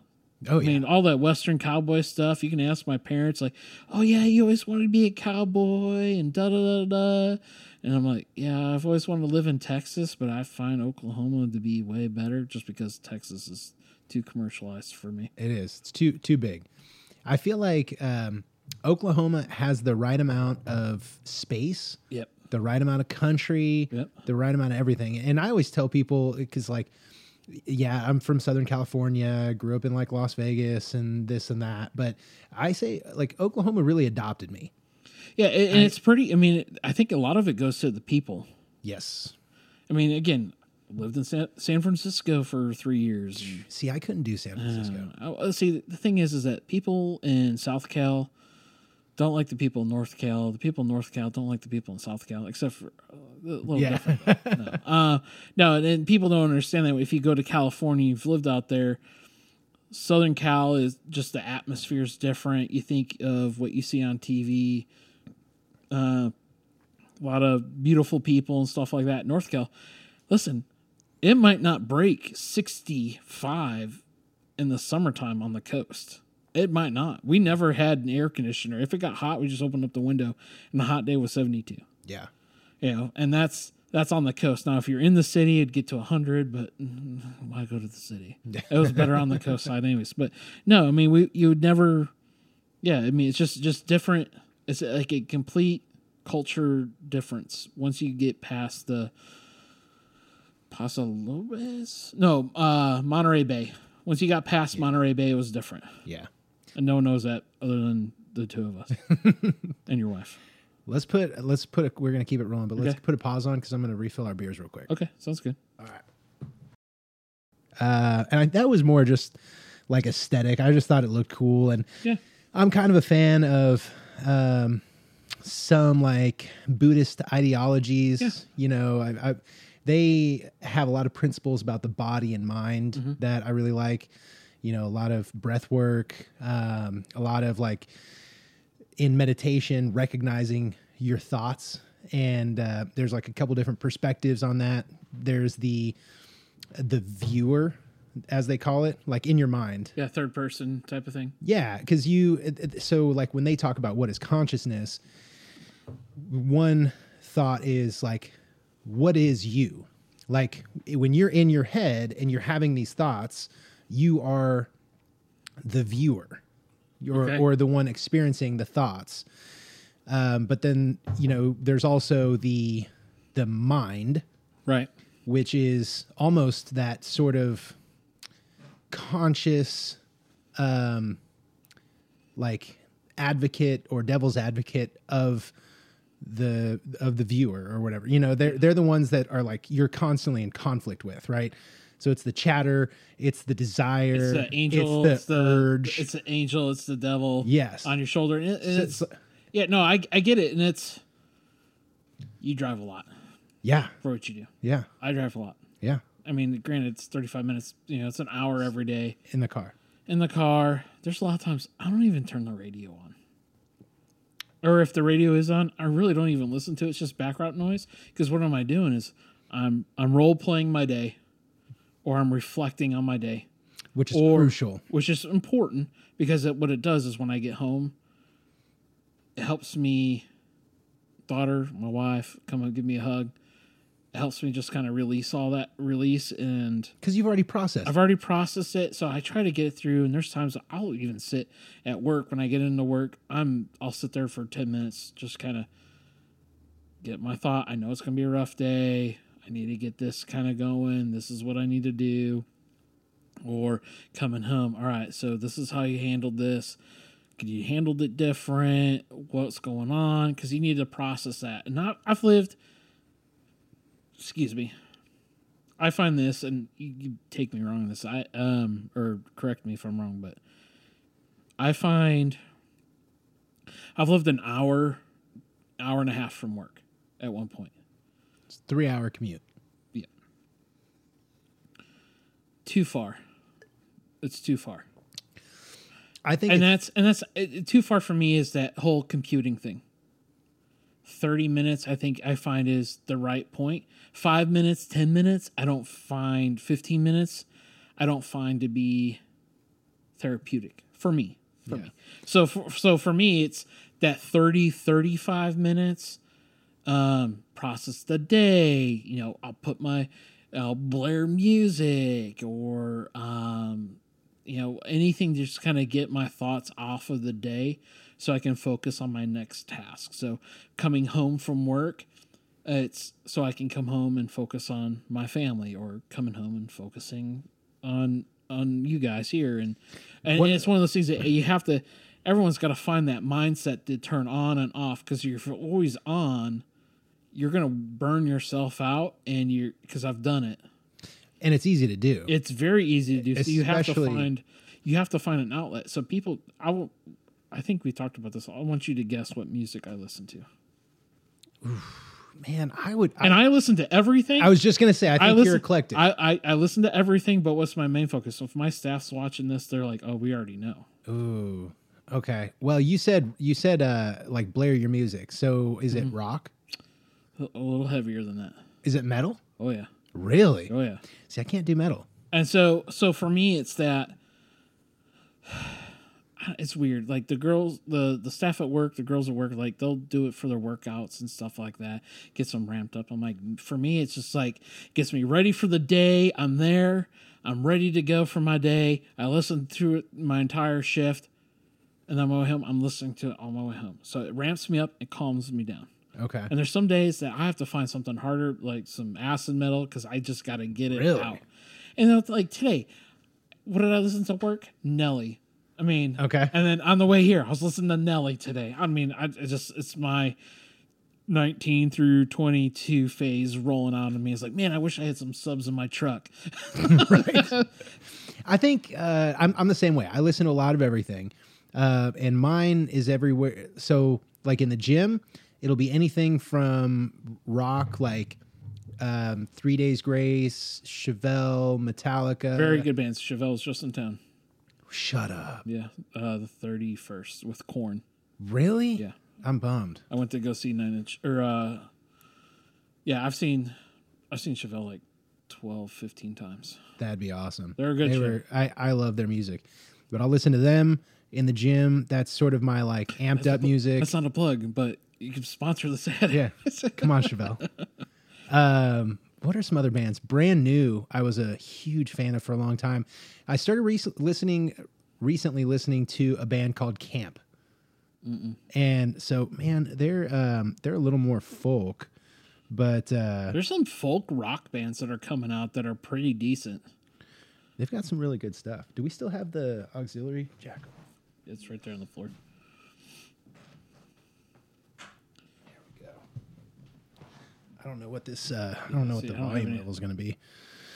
Let's see. Yeah, like Viktor Hovland, acid metal. Top Acid. 10 what is acid metal? Top 10 metal or top 10 golfer in the world. All he does is listen to metal. He listens to some heavy offbeat stuff. I can get it behind some of it, some of the other stuff I can't. See, this is this like is offbeat. this is stuff, like I can't. anything but metal. It's just it's folky. It's fun. Six foot tall he stands, waiting on his date for some company party in France. Yeah, that's not bad. Just yeah, It's like, I like, like it it's, because like coming out, hanging out the up- bluegrass. That's- upbeat banjo. Yeah, Just jam out. Yeah. You know. At his watch, he's looking down, taking fate. But all of it's kind of up tempo, Yep. And all the funny and they tell stories. about love makes you wait. and uh, it's kind of fun because a lot of the the perspective of the story writing is from another time so he kind of puts himself in the perspective of like say a young man in the civil war era or uh, and you know it always has like a little twist of love or whatever in Yeah. there but uh, it's just it's fun music to listen to Uh, uh, there's um, you know, we're getting to, you know, there it's, there's some good. we're getting way off now No, you're. I know where we go. It's, it's, hey, that's life, right? part two. Um, uh, shit show part two, whatever you want to call it. Um, but no, I mean, there's another the band that I'm listening to a lot right now, and we just saw them in concert. Um, well, my wife didn't. She's not. She's more country, which I don't mind. I don't mind country. I like country music. yeah Um, just sometimes it just doesn't need to. It's not where I where it needs to. It doesn't put me where I want to be or need to be. you're talking emotionally Emotionally. yeah yeah Um, so Do the you- do you band right now is to- Ice Nine Kills. what the fuck So they base all their mu- all their music based on and their CDs based on 80s and 90s horror music. So they have a song out there that's called "Hip to Be Square," and it's based on American Psycho. okay All right, so look it up. Ice Nine Kills. Props to that song because it's it's one you're listening to it and you're like, what the heck just happened? And then you think of the movie American Psycho, and then you're like, oh, dude, that's awesome. yeah So, but anyways, Um, do you do you ever listen to um, like lectures? Not lectures in the sense that you're sitting in a college classroom, but like um, people like Jim Rohn or Yeah, you know uh, things like that. sometimes Tony uh, Robbins. Tony Robbins. Um, I was, you know, I used to listen to a lot of when I was in sales. I'd do talk radio and you know listen to a lot of Glenn Beck and. and not really lectures, just more people giving their opinions on everything. Mm-hmm. Um, Glenn Beck and Rush Limbaugh, and you know, I'll dabble in the Ben Shapiro right now. I guess he's really He's a little right funny. Like you gotta something. You have to pause and contemplate what he's thinking, and then pause the video because you're like, okay, what did he just say? Because he's a fast. He's any fast thinker. yeah. Wait, what? What? Yeah. Okay, hold on. Yeah, it's hard to keep up with him. So, but no, but I, you know, I Jordan love the. Peterson. You listen to Jordan Peterson? I have not, Man, but I love their. I, I love their ideas, like the Mark Levin. I love their ideas and their views. Um, Jordan. I, I'm. I mean, I view myself as a Republican and conservative. I just don't view myself as that far. Yeah, right? no, ne- neither do I. I'm But I'm like, I'm not. I'm far. I'm right enough, but I'm not left to. You know, I'm not left to s- right of center. Um, I don't know. I it, it it's weird. I just I like listening to them say. Again, I also love a good conspiracy theory. So I take everything everything with a grain of salt. Again, we talked last time was, you know, there's three sides to every story. Yes. Yours, mine, and the truth. yep. And um, And and it's gonna differ based on perception. who you talk to. Yeah. Who you talk to, how you present yourself. How, I mean, and again, again, that's why I like Oklahoma. It just draws me. It's more homey, more relaxing. Um, I love the pace. Yes, my wife goes, "Why do you drive like that?" I go, "If you've lived in the cities that I've lived in, we'd still be sitting at the entrance ramp trying to get on the freeway for an hour." So, um, I drive like this out of necessity. a necessity habit is a lot of it um yeah man I I feel like sometimes eh, so I do this in the morning because I'm stuck on the idea that like my day starts with the morning and I I have to nail that. And so like I spend a lot of time in the morning thinking about what it is that I'm going to do. Uh, I kind of like have to get my mind right. And so uh like I'll get up and I'll spend a good 30 minutes in the morning just usually listening to something that's going to like get my brain on the right page right you know and i think it, a lot of it has to do with your brain waves you know like if you Yeah. think of brain waves on a graph um, you know they they're low and then they ramp up slowly and then they peak at about five six o'clock and then they start coming down yeah there's And- there's um there's actually a couple studies on this, and actually have a friend of mine. Um, his name's Christopher. Um, I haven't talked to him in a while. I have to think about it. I should reach out to after this. Um, very enlightened person. Um, went through some struggles in his life, but you know, very very enlightened now. And there's actually I don't know if I still have it, and I need to find it. I think I lent the CD out but they did a study on brain waves and the type of sounds and music and amplifiers that you need to set your brain levels to where they need to be. Yeah. And I've listened to it. I, I struggled through it the first time. I tried the second time, like a month later. I'm like, I want to try to do this. I want to see if it works. And then like the third time, I was like, ah, yeah. And then I put the CD went out, and I moved like a week later. Like, I don't, I don't know, I don't know where it's at. So here's here's the big thing I think. So you're uh, in the morning and at night. Uh, so in the morning, right after waking, and at night, just before falling asleep, your brain goes in this sort of mode where um, everything that is happening in the external world is um, passive. right, So, and it's meant as a as like a protection, like a primal protection, because when we are first waking up, when we're asleep, we need to still know what's going on in the world, but we can't be consciously aware of it. right, So we go into this subconscious passive information mode where part of our brain knows exactly what's happening around us, but we're not consciously thinking about it. Well, it, So it's your it's- again, it's your subconscious running. How many times have you driven down the road? The past that you've done a thousand times. Well, that's that's more And like that's muscle memory. It's muscle memory, but it's still subconscious. You you just blank out and you're like, oh, um, home. What Yeah. happened? What It's happened like- to that? It's that feeling of being on autopilot. yeah, and it and it it's a weird feeling and it's scary too because like something could have happened and I didn't even realize it. And the same thing is you know, when you guys become parents, you know, same thing as the parents have is that, or if you're a light sleeper, as a, or as a man in the house, you're sleeping, but you're always listening. It's just Yes. like you know, I'm in my restaurant and I could be t- having a full conversation like you are going, but I'm still listening to my servers in the background, the table next to me, the phone ringing, who's coming in the door. I'm already seeing and already knowing it. Um, but as we get older, we develop that and hone those skills in. So when you have kids, because you're always listening for your kid crying or walking down the hallway or a noise at the door, your dog's acting weird or something, you know, you hear something jingling or like that shouldn't be there. That sound Well- should not be happening. and exa- and it's because of that mechanism that in the morning or at night when you listen to certain messages mm-hmm. they can they they penetrate with ease. You don't have active resistance. So like if you're trying to learn something like language or if you're trying to like just get a message through to your brain listening early in the morning and late at night is a good way to get it in there because your brain starts activating that passive listening thing Oh, so I should really, if I want to learn how to speak uh, Cantonese. Cantonese, I should listen to it headphones on night at night in my bed. Hundred percent. Yeah, it's a real thing. I, I just you know we always joked about because I mean I'm older than dirt. You know, put the book underneath your pillow and sleep on it. That's You absorb the- all of it? Absorb it all the way through.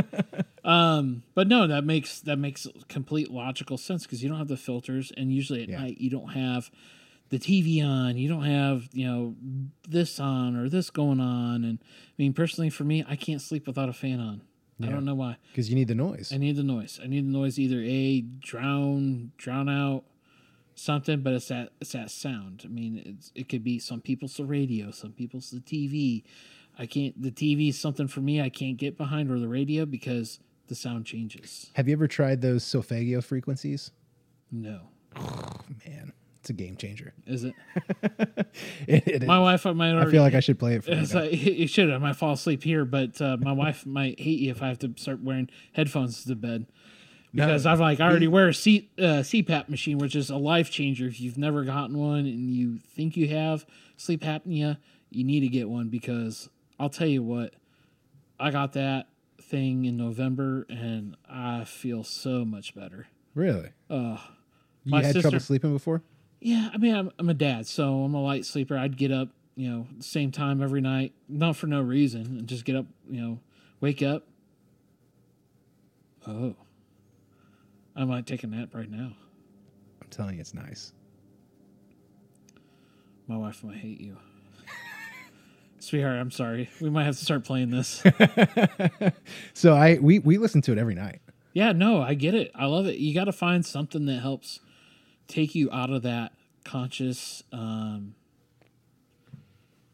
whatever takes you from your active brain just going 100 miles an hour Yes. to take you down. And yeah you know melatonin's great. Um cbd is great. You know that's, there's things out there to help that are natural to help you but they're you know but there's other ways to do it instead of necessarily doing that. Like, you know a fan helps. The CPAP uh, machine for me helps. Um and i mean i'll say man that stuff is and it's not it's not a chemical it's all natural and all that fun stuff and you know the What is? CPAP machine the Oh, the CPAP, CPAP. machine yeah i mean you can do if you're medical marijuana card great awesome it's all natural it's all it's grown what do you think you know one of the things that- Certified organic, baby. the oldest medicine in the world by the way if you think about it Yeah. Well, and it, like it has so I hate the argument against cannabis because it's retarded. Yeah And I know You, I know you're not supposed to say it. But No, I know. Well, whatever. You're not going to offend me. Um, um, but no, it's it really you know, growing up never was really experienced it, and then you know moved to California. It's like oh, you know, yeah, I'll try it, and then my ex-wife at the time, you know, she would, or I guess my wife at the time, um, she tried, and then we were, I saw a change in her for the best. Um, for me, I can't take it every day because if I take, it doesn't matter if it's up or down. I'll I'll, I'll fall asleep in Yeah. 15 minutes, and you're one of those guys. um, but no, it's you know, and I mean, I'm for it. I can see the change in the positive positive aspects of it. Um, and it's not, it's not a Well, and beyond me- medicinal use, the plant itself can be used for manufacturing, paper, clothing, all this. ropes. Yeah. I, I mean, Yeah, everything. Yeah. Everything. The argument against cannabis as a plant is absurd. yeah. And like, have you? I'm sure you've heard the history on how cannabis was outlawed and all Yeah, the paper propaganda. that- paper companies. Yes, Yeah. I forget that guy's name, but the dumbest shit on the planet, Al Gore. I don't know. I just wanted to Um, say that. hey, Jamie, can you look that up? no, uh, No, he's he's he's our Jamie. He is our Roderick, Why don't you yeah. look that up for us?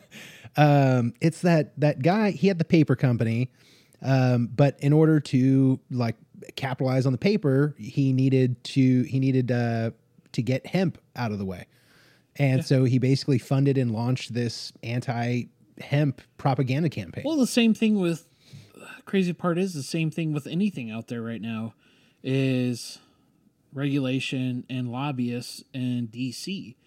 You know, the biggest thing in the United States that's really killing everybody is sugar.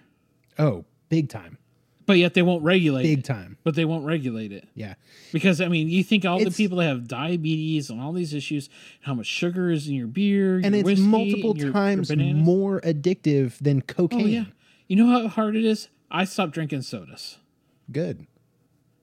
It's tough. And then like even Diet Cokes and like my wife's like, Oh, I like Diet Coke and I'm like gross, that is worse for you than regular Coke. You're better off drinking regular Coke than you are Diet Coke. The aspartame is terrible. Oh, it's horrible. And all that synthetic sugar and stuff that's out there is just bad. And now they're coming out with studies about how much plastic that's they're finding in people's blood. Oh, you haven't read this one? Oh, okay. So they're discovering that in water and everything that we from drinking to eating that there's plastic. Is this the BPH? Yeah, part of Okay. the BPH. So, Yeah. but they're starting to trace. It's coming to the point where we're starting to trace it. Oh, So the thing is, though, is that when you think about margarine, what's margarine? uh, olive oil. Uh huh. Allegedly. I don't. I don't know what else. Allegedly, it's olive oil. Yeah. So what's different? What's the common? Uh, we talked about this before. What's the difference between a plastic bag and a tub of margarine, other than the bag it's made in or the container it's made in? Chemically, I don't know. One molecule. What's the molecule? I don't know what the molecule is, but it's one molecule. That's the difference separate between margarine and a and a- plastic bag. You mean like a plastic grocery bag or like Yeah. a Ziploc bag or uh, Just a plastic grocery bag. One molecule difference. that's insane. So you're But better you off. know what's- You're it's healthier for you to eat regular butter than it is margarine. Now, Oh, I would not argue Uh, that at I- all. hands. And I'm also. I am way like I think the people that make the argument that um, you know you've got to cut out all the fats, you've got to cut out all the oil, you've got to cut out all this stuff. I I think that's the dumbest stuff you can be preaching to anyone. yeah, if you're going to cut yeah. anything out, you need to cut out sugar and carbohydrates. Yep. Well, I mean, carbs are good, right? It not in, regulation. excess. No, yeah. So, so that's the problem right now is that people will eat they go out to Olive Garden or wherever Yeah. and they get fettuccine alfredo with breadsticks and then, you know, get like bread on the side. and then have 17 beers with it. yeah, and it's like, hey have a guys, large co- diet coke and yeah, you just had 1200 grams of freaking carbohydrates. Yeah, you- hopefully, hopefully you're working out tomorrow morning. Um, I mean, it's the same thing. When I was, yeah, But like yeah. ca- carbohydrates uh, metabolize into sugar, sugar, right? yeah, So- sugar. I mean, what do you, what do you think booze is? Yeah, I mean, booze is all we're doing is converting sugar into into alcohol by Yeah. adding yeast. So I Well, mean, that's, and then backwards when it's in your body. yeah, and it just reverts it, and that's what that's what your hangovers from is the sugar. It's crazy. It's crazy. So really, when you technically, when you detox or when you're coming off of a hangover, you should really drink more booze. Dumb, but you hair of drink the dog. yeah hair of the dog to help calm it out. Um, But why not? Why not just consume something else with, with sugar? you're you know because you're dehydrated in the sugar, so you're better off like a Gatorade or a, uh, another beer to help that. It has to have some type of alcohol content to it to really amp it up.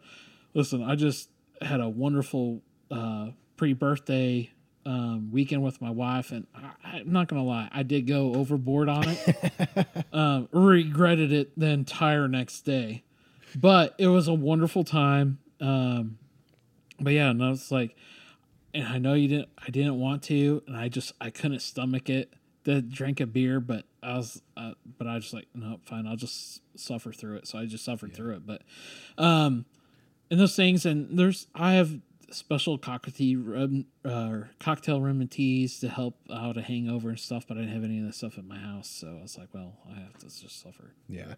I'm the kind where if I'm hungover, I don't even want to think about the idea of drinking. That's why when I again. tell you like, oh, I have a hangover, I'm like, here, here's this, drink this. I'm not going to tell you what's in it, but it'll make you feel better. Yeah. Um, speaking, uh, I just remembered this. You know, uh, remember when I connected you with Paul Ambrose from the barbershop? Yeah. I was over there the other day, and he had mentioned again that he needs to connect with you on some uh, whiskey stuff. And man, he's got some cool ideas, uh, some of some things that he wants to do at the barbershop with, you know, whiskey and a few. I'm not going to spoil it no, by saying it- it. no, it, it's cool because I was reading up with the new Oklahoma. Um, Oklahoma has so many permits. It just it, it makes. But I'm trying to read up on them, and part of my job is trying to read up on them and stay current with them. I can sell cocktails to go. I can sell our club special that we have at Karsten it- Creek to go now. is it possible to do tastings or to have or to rather allow people to consume alcohol on your premises without having a liquor license uh, if they don't or aren't paying for it at all No. Uh, so if they're the- the- consuming alcohol the, you have the to have best the best way because it's called uh there's an acronym for it but whatever the acronym is cover your ass. Cya cya Okay. um there's a oklahoma has a permit that you can get complimentary consumption beverages. Oh okay. That's what that he needs. is a permit that you can get. That's what he so i have a barber that i go to in stillwater. He has that permit. Okay. And he has you know beer and uh, whiskey and i bet these guys have it because they they I'm do sure have beer they- there If they have the permit, then the and it's complimentary. It's included in your thing. Now I have a Karsten. I have a I have a consumption mixed beverage permit, and but I can't give like if I want to give a complimentary beverage to somebody, I can't. It's illegal for me because you have a liquor license because I have a liquor license of a mixed beverage permit for sale. gotcha gotcha So when I when I do give a member a guest, I have to charge myself for it. Okay, so there has to be a tab for each drink that's poured. For me, it does. For um, for him, no. For the business, there does For my business, it does. For his, no. He just has to have that permit. because he's got the complimentary. Yes. Okay, It's for like the He's not charging for it. nail salons for the you know the women. They're women going to with hand out a mimosa Yeah, or whatever. Yeah, yeah. I got you. Oh man. Well, anyway, we need to get you guys connected. Yeah. No, definitely. he's got some really cool ideas. So, and I know uh, one thing that him and I have in common is we both have like these uh, ideas of what the futures of our business are going to look like, Right. and uh, you know, we're both, I think, constantly just trying to feel these ideas and see where the future is going to take us. Yeah. And man, he brainstorms some awesome stuff. Well, and that's so it. I'm that's- excited to see what he does. Yeah, and that's the cool thing about you know our first meeting here that we talked about, and originally how we really kind of met up and talked, and you know we're brainstorming, and we don't know what we want to do. We know we want to do more than what we are, and a grand, you know, our big grand scheme of what we want to do. You and I, if you want to, if you want to invest, uh, send send Craig Oh, a yeah. If if you're if you're interested in getting in on the ground floor of Ground what floor. is going to be something incredible, Yeah. please send your money this way. Yeah, send it send it this way. Uh, we're not joking. We're serious on this. Um, but yeah, I mean the the grand scheme of what we want to do, and I think it was smart. And again, we're brainstorming. We're calling each other, texting each other. Hey, I just talked to this banker. Hey, I just talked to this guy. You this, this, and this, and we realize we're now we're more focused in on what we want to do, and I think that's important because you know, last thing we want to do is we're not newly investors. You know, we're not new to this, but we don't want to be on the hook for millions of dollars for what we want to do. No. And we want to do we're we're focused on we want to we're going to start small, work our way up, build some capital so we can do more. And that's any business owner. We all take a risk. I take a risk on my You can't live without taking risk. No, and if you are, you're not living. you're still living in your mom's basement when you're 35. Exactly. Sorry if you are. Uh, not really, but no. You, if you're if you're 35 and in your mom's basement, you need to fix some stuff. yeah, you have some more issues we need to address. Yeah. Sorry, Roderick, if you live at home with your mom at 35. He's, he's not 35 yet. He's got time. He's like, uh, I'm not even 35. Um, uh, 28. I don't know, whatever. He's like, I'm not even 28. He's like, dude, Dude, stop. stop it. Uh, by the way, Roderick, you're awesome. Rod is awesome. Rod's the best. Um, but uh, no, I mean, again, it's you got to have drive, and you know, every business owner in Guthrie, in the United States, Donald Trump, all those guys took a risk. yes. Uh, A- anyone that's ever that- been successful even that has taken a YouTuber uh, kid on TV that's ten years old, worth thirty million dollars. Well, he didn't take the risk. His parents took a risk. You have to put yourselves out there, Yeah. take a risk. I mean, granted, YouTube, there's really no financial. No, but you're right. It's the the risk of putting yourself out there. It's the same thing like what we're doing, shooting a podcast, putting this up on YouTube, um, and letting people. Granted, we don't have a ton of people listening to it, but still, uh, It's not the we've. I mean, it is really kind of the next closest thing to public speaking, and you know that old um, uh, statistic that people are more afraid of dying than they are of speaking in public. I'm sorry, I'm back backwards. No. People are more afraid of speaking in public than they are of dying. Eh, no, yeah, no, I get, I can see that. Yeah. But Either so way, I was like, I was agreeing with you both ways. they're, they're like, both scary. They're, they're both. They can both be weird. yeah. It's easier. It's easier doing this than speaking in front of a group of 250 people. I I've done it so. before. I would think so. because you only have cameras. I'm not looking at. I mean, this is a guy coming from the Price Is Right. You're from the guy. You're you're from the production side and being on TV and Yeah. doing all this stuff. So we're kind of comfortable doing this, and we know each other pretty well, and have a good relationship. So it's easier. Yeah. And and really at the at the end of the day, it's supposed to be a conversation. Yeah, we're just and uh, and then it just happens to be that people watch the conversation, which is kind of the beauty in it. Um, and I so I recently did a class uh, for my company uh, on public speaking, and that was interesting because there were only other there were twelve other people in the room, but um, it was wild, kind of getting up and sharing my story, which is very intimate, like it's my personal story, um, to these people that I don't know, and um, it's it's a little like nerve wracking opening up and saying those things. And and like this, it's it's different. I could say it now and and it is what it is. Yeah, we can edit it out if it's not is too weird, but it's Well, yeah, and, and I'm not a big believer in, in editing out. I think that, you know, you need to be live to live. Yeah. You need to be live to live. uh, hashtag hashtag he owns that now. Uh, but like when you're in front of people and their eyeballs are on you and you're telling your story, it's uh it's scary. It's- but Yeah. but I think that that is what people want to hear. Like people never want to hear the story of the guy that had everything handed to him or Right. the the person that succeeded with no effort, you know, like had a had a goose that laid a golden egg and just cashed in all the time. Like people want to hear the story of the people that had to sacrifice and fail and fall and came back and did it. Yeah, and that's and that's the thing too is that you know public speaking on that part it's hard because you're trying to open up to a group of people you kind of know or you don't know at all. So it's tough. And you have to share an emotion that's very hard for you as a person to those people. Well, and, and you might sharing it, you want to conv- you want them you want to to feel, feel, it. it. and that's and that's even as hard and you're trying to hold your emotion with it as well be um so, somewhat be controlled and under uh, control your own emotion but you still have strong feelings about it and i was taught in public speaking uh ted Korn, i don't think he'll ever see this but um dad korn's from know so i'm a uh 32nd degree mason D DeMolay. so You uh, are? yeah um What? yeah How did I not know this? Oh yeah, I never told you this. So I'm uh What? yeah, so Shriner I haven't been through there yet, but I ha- I'm trying to demit from Ohio and come down here. So so um but in DeMolays they teach a lot of public speaking. So this is why I'm really for like Rainbow Girls and all that stuff, which is for girls and DeMolays is for boys and the Masonic body is very whole. A lot of people, you know, there's a lot of superstition behind it. Yeah, there's some weird stuff that happened long time ago, but the foundation is strong and good. And the world's oldest and largest fraternity, by the way, Masonic body.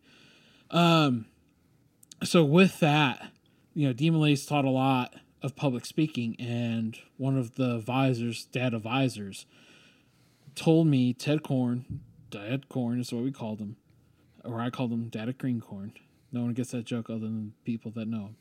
Um, he told me people only remember two parts of the speech the beginning and the end. That's all you have to do. Nail those two. Nail those two, and then the middle, no one remembers the middle. I'll have to remember that. Just think about it. Yeah. Think about it. What when you're in a big hour speech, You don't remember the whole thing. you remember the first maybe four minutes. How did and then they you open? and then how is the end? Yeah. And then the mess doesn't matter. Yeah. That you know what? That will actually make me feel more comfortable speaking in Yeah, public. just I mean, so if the whole You middle nail the part's all- opening. yeah, nail the opening, nail the end, and if it's all jumbly, kind of, as long as makes kind of sense, yeah. Charlie Brown in the middle somewhere, but at the end, as long as you have make a good point and a good conclusion, that's all they'll remember is the beginning and the end, and that's all they'll remember. yeah. And you think about it, go back, and you think about all the speeches that you listen to. What do you pull back? I remember the beginning and the end.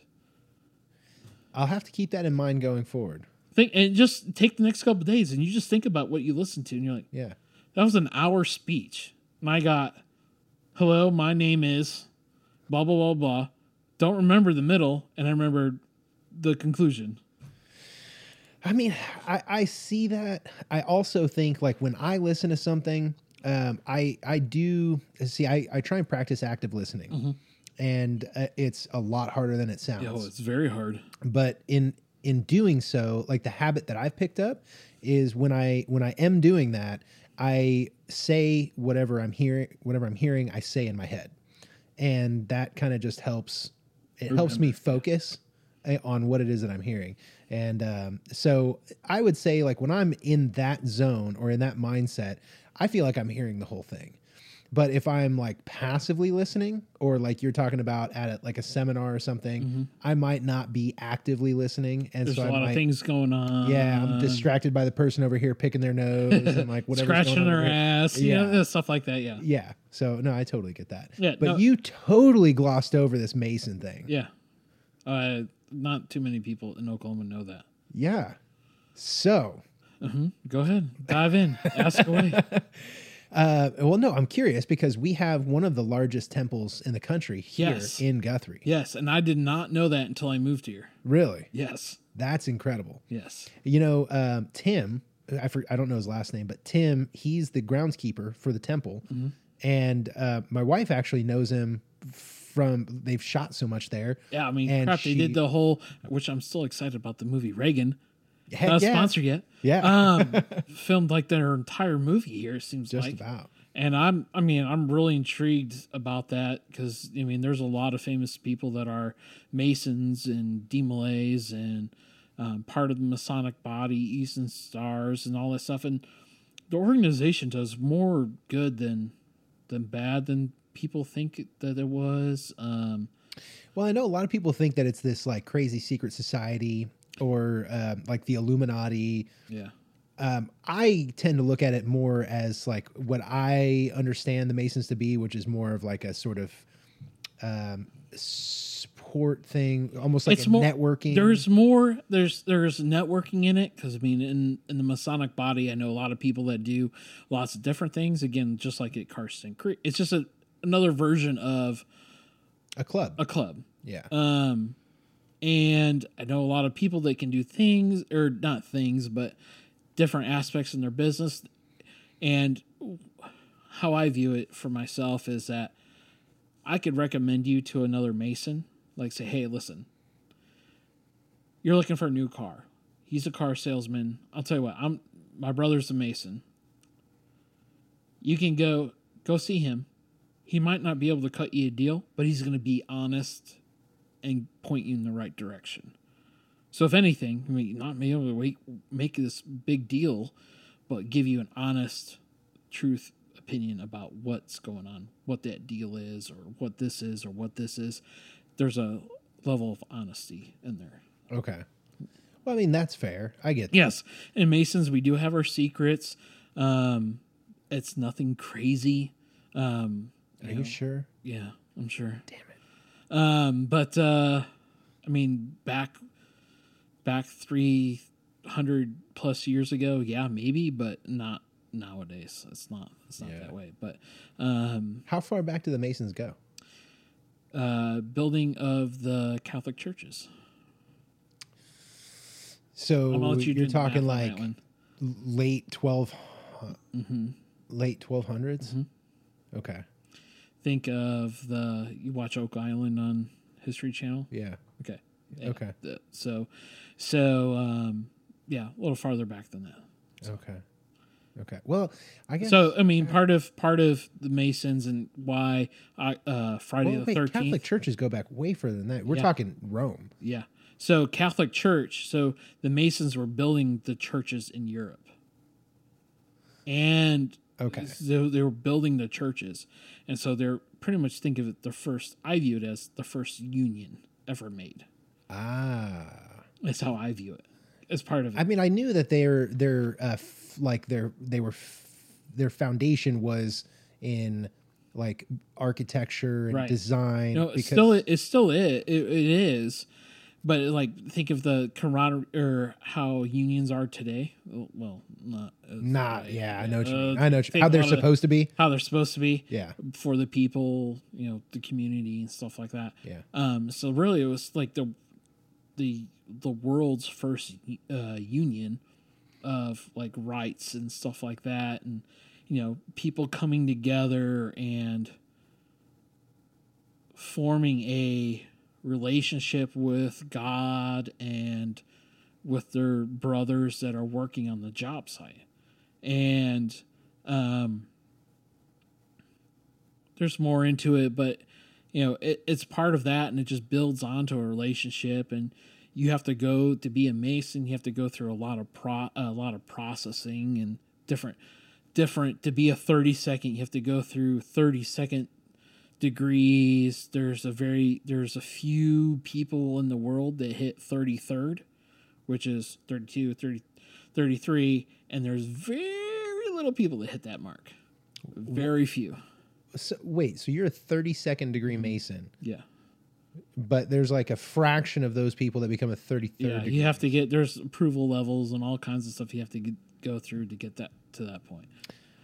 So, do you ever go to these meetups?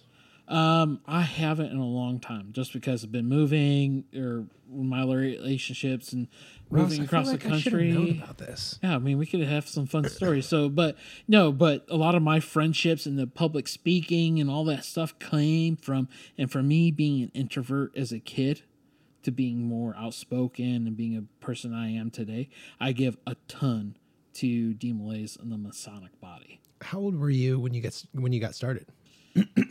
15. 15. Yep. And I I went to one meeting the first time and I was like, eh, mom, I don't know if I'm about this. She goes, give it a second try. If it doesn't, if it's something you don't like, then we you won't do it. I went to the second meeting, had a blast. Great group of guys. I'm lifelong friends with them. I've known them, crap, now 20, 20 plus years. And we still talk to each other and the, the relationships that you have. And it's not school friends. Some of them are were school friends, but you know, um, they're friends outside of your like high school. You know, they're they're people outside of your community, and you all come together to join to do community work and you know, just commingle as a different group of people. I think that's the best way to explain it, but I don't think I explained it right. But it's okay, whatever, it works out. Yeah, but no, I'm fascinated. I know. I'm I, no. I'm so when I moved here and I, saw that and I was like, I did not realize it. I still haven't gone through this temple yet. you need to. It's I can't. amazing. I I, I can't imagine absolutely amazing. because I had uh, where our lodge was at, where our or where our meetings were at, was the biggest one, second biggest one in Ohio.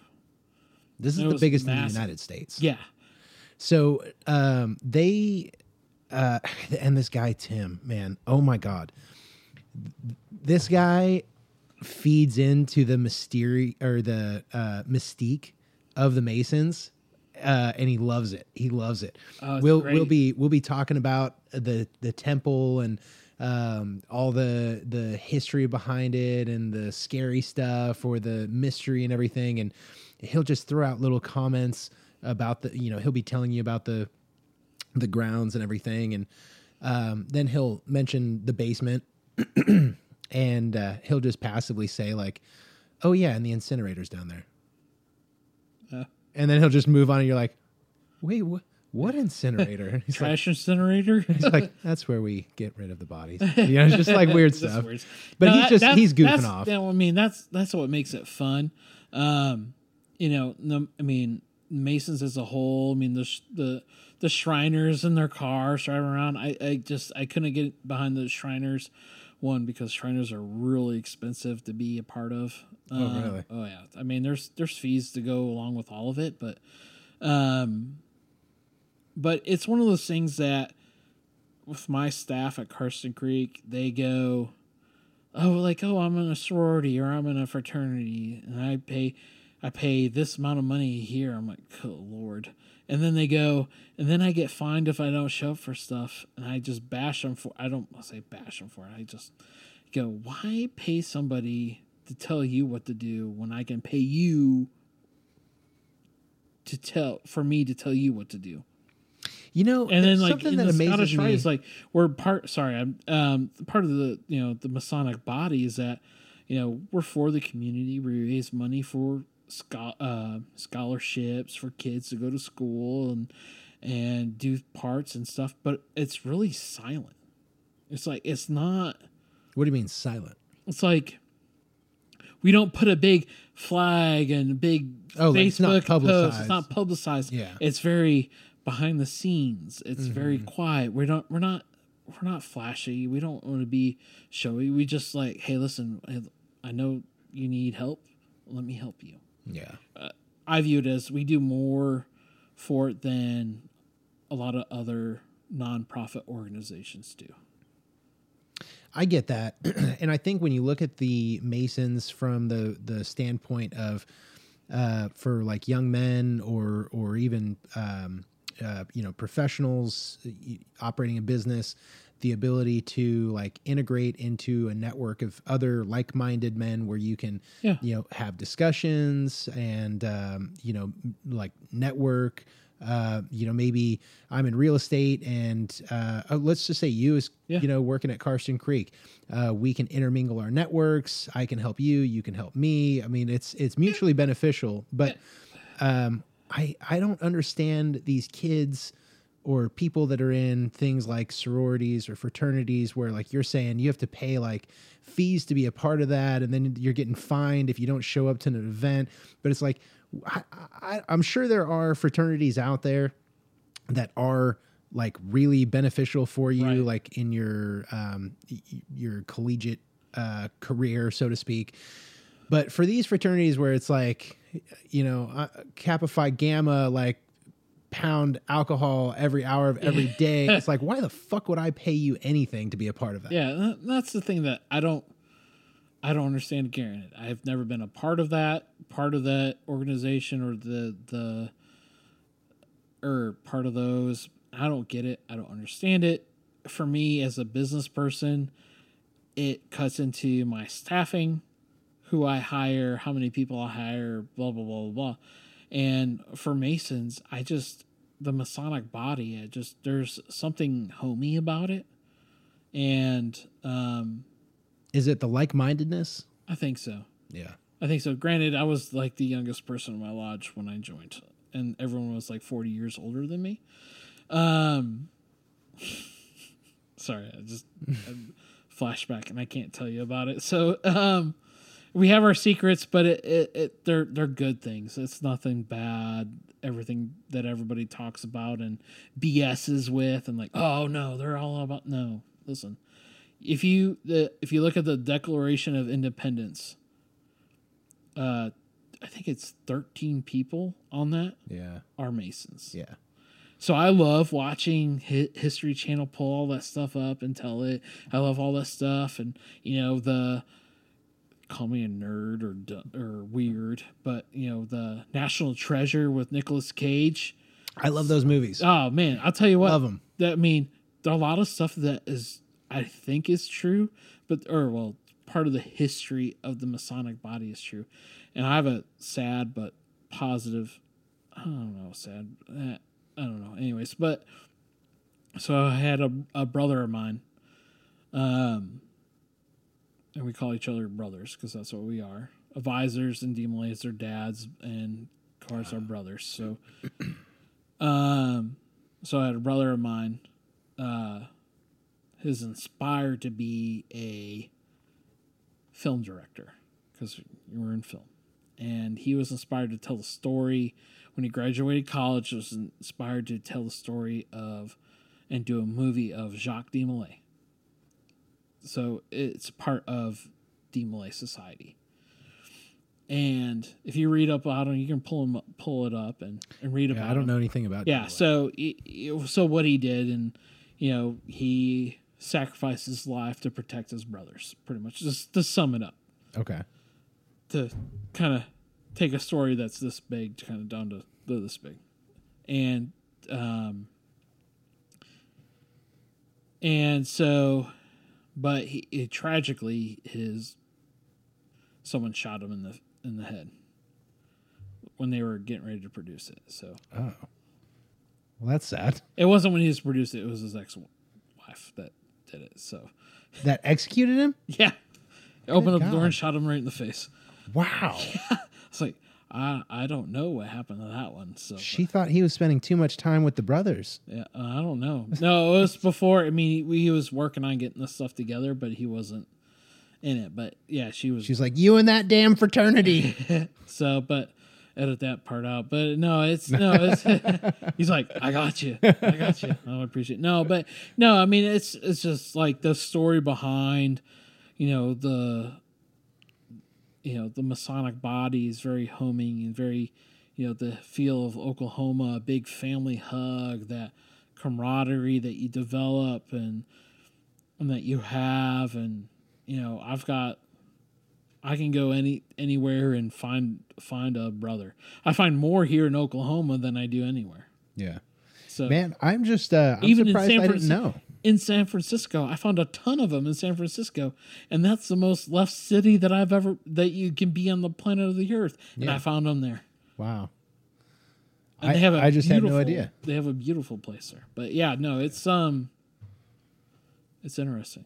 I mean, I love it, Very. and I mean, if you guys are interested in it, I once I commit here, I'll bring you in if you're interested. We'll call Tim right now and go for a field trip. Here's the thing: is that you have to be asked. You can't be asked in. You can't ask in. I have to. Someone has to ask you in. oh, we can go tour the temple. I need to go tour the Let's temple. do it. No, it's it's beautiful in there. The one of the things that amazes me is the uh, of course marble floors everywhere, Mm-hmm. but the woodwork in there is incredible. Like it's detailed and you can tell Yeah. solid wood, um, carved. I mean, it's it's like a work of art. The whole place. There's a, a painting of um, George Washington in his Masonic regalia, regalia, regalia, regalia, yeah, Yeah. regalia. Um, kneeling on the top of Fort Sumter. Yeah, I know. I, Yeah. yeah. Yeah, that's just absolutely gorgeous. And I don't I've never seen it. I keep hearing about it. I've seen photos of it. you can Google it. I know. I've seen the Google photo. Oh, but I you've never seen the actual. I've never yeah, seen it. Neither have I. yeah. I've Uh, but I know the I know yeah. what you're talking about. And um, that's part of I mean the US is pretty much founded on base of the Masonic views. You know, speaking of the founding, Because I've because people view like, oh, it's religious. I'm like, no, because in Masonic body, it's like I've I have brothers that are Jews and everything else, and I we pray next to each other. Mm-hmm. All we view is all we ask is that you believe in something bigger than yourself. yeah, So architect of the universe, yes, so and anything outside of I mean, we just ask you to believe in something more. And I mean, I've brothers that are and friends that are lifelong friends that we all view. We our religious belief, excuse me, our religious beliefs are different, but we still believe that there's something more than us. Yeah. We're gonna have to dive some more into that sometime, man. Okay, But I got some weird stories, funny stories. we're gonna have we're gonna have to do a deep dive. but man, I think we've uh we've run out of time, but it's Yeah, been wonderful to have you on. So I really appreciate appreciate, it. This was a great conversation. Hopefully, we got some more than randomness than usual, but Yeah. Well, I mean, it was nice to dive into some of the Karsten Creek stuff, tell some Yeah. ghost stories. Ghost stories are weird. Yeah. but fun. We'll have to come on again. I was glad we uh, actually decided to break out a couple beers because Yeah. that you know loosened it up a little bit, It helps it out a little bit. Yeah. It's a motor going. lubes up the conversation. Yeah. It's where it needs to be. All right. Well, Ross Langendorfer, food and beverage director at Karsten Creek. Thank you. Thank you. Appreciate it. Absolutely. All right, guys. We'll catch you on the next one. Friday. Shabam.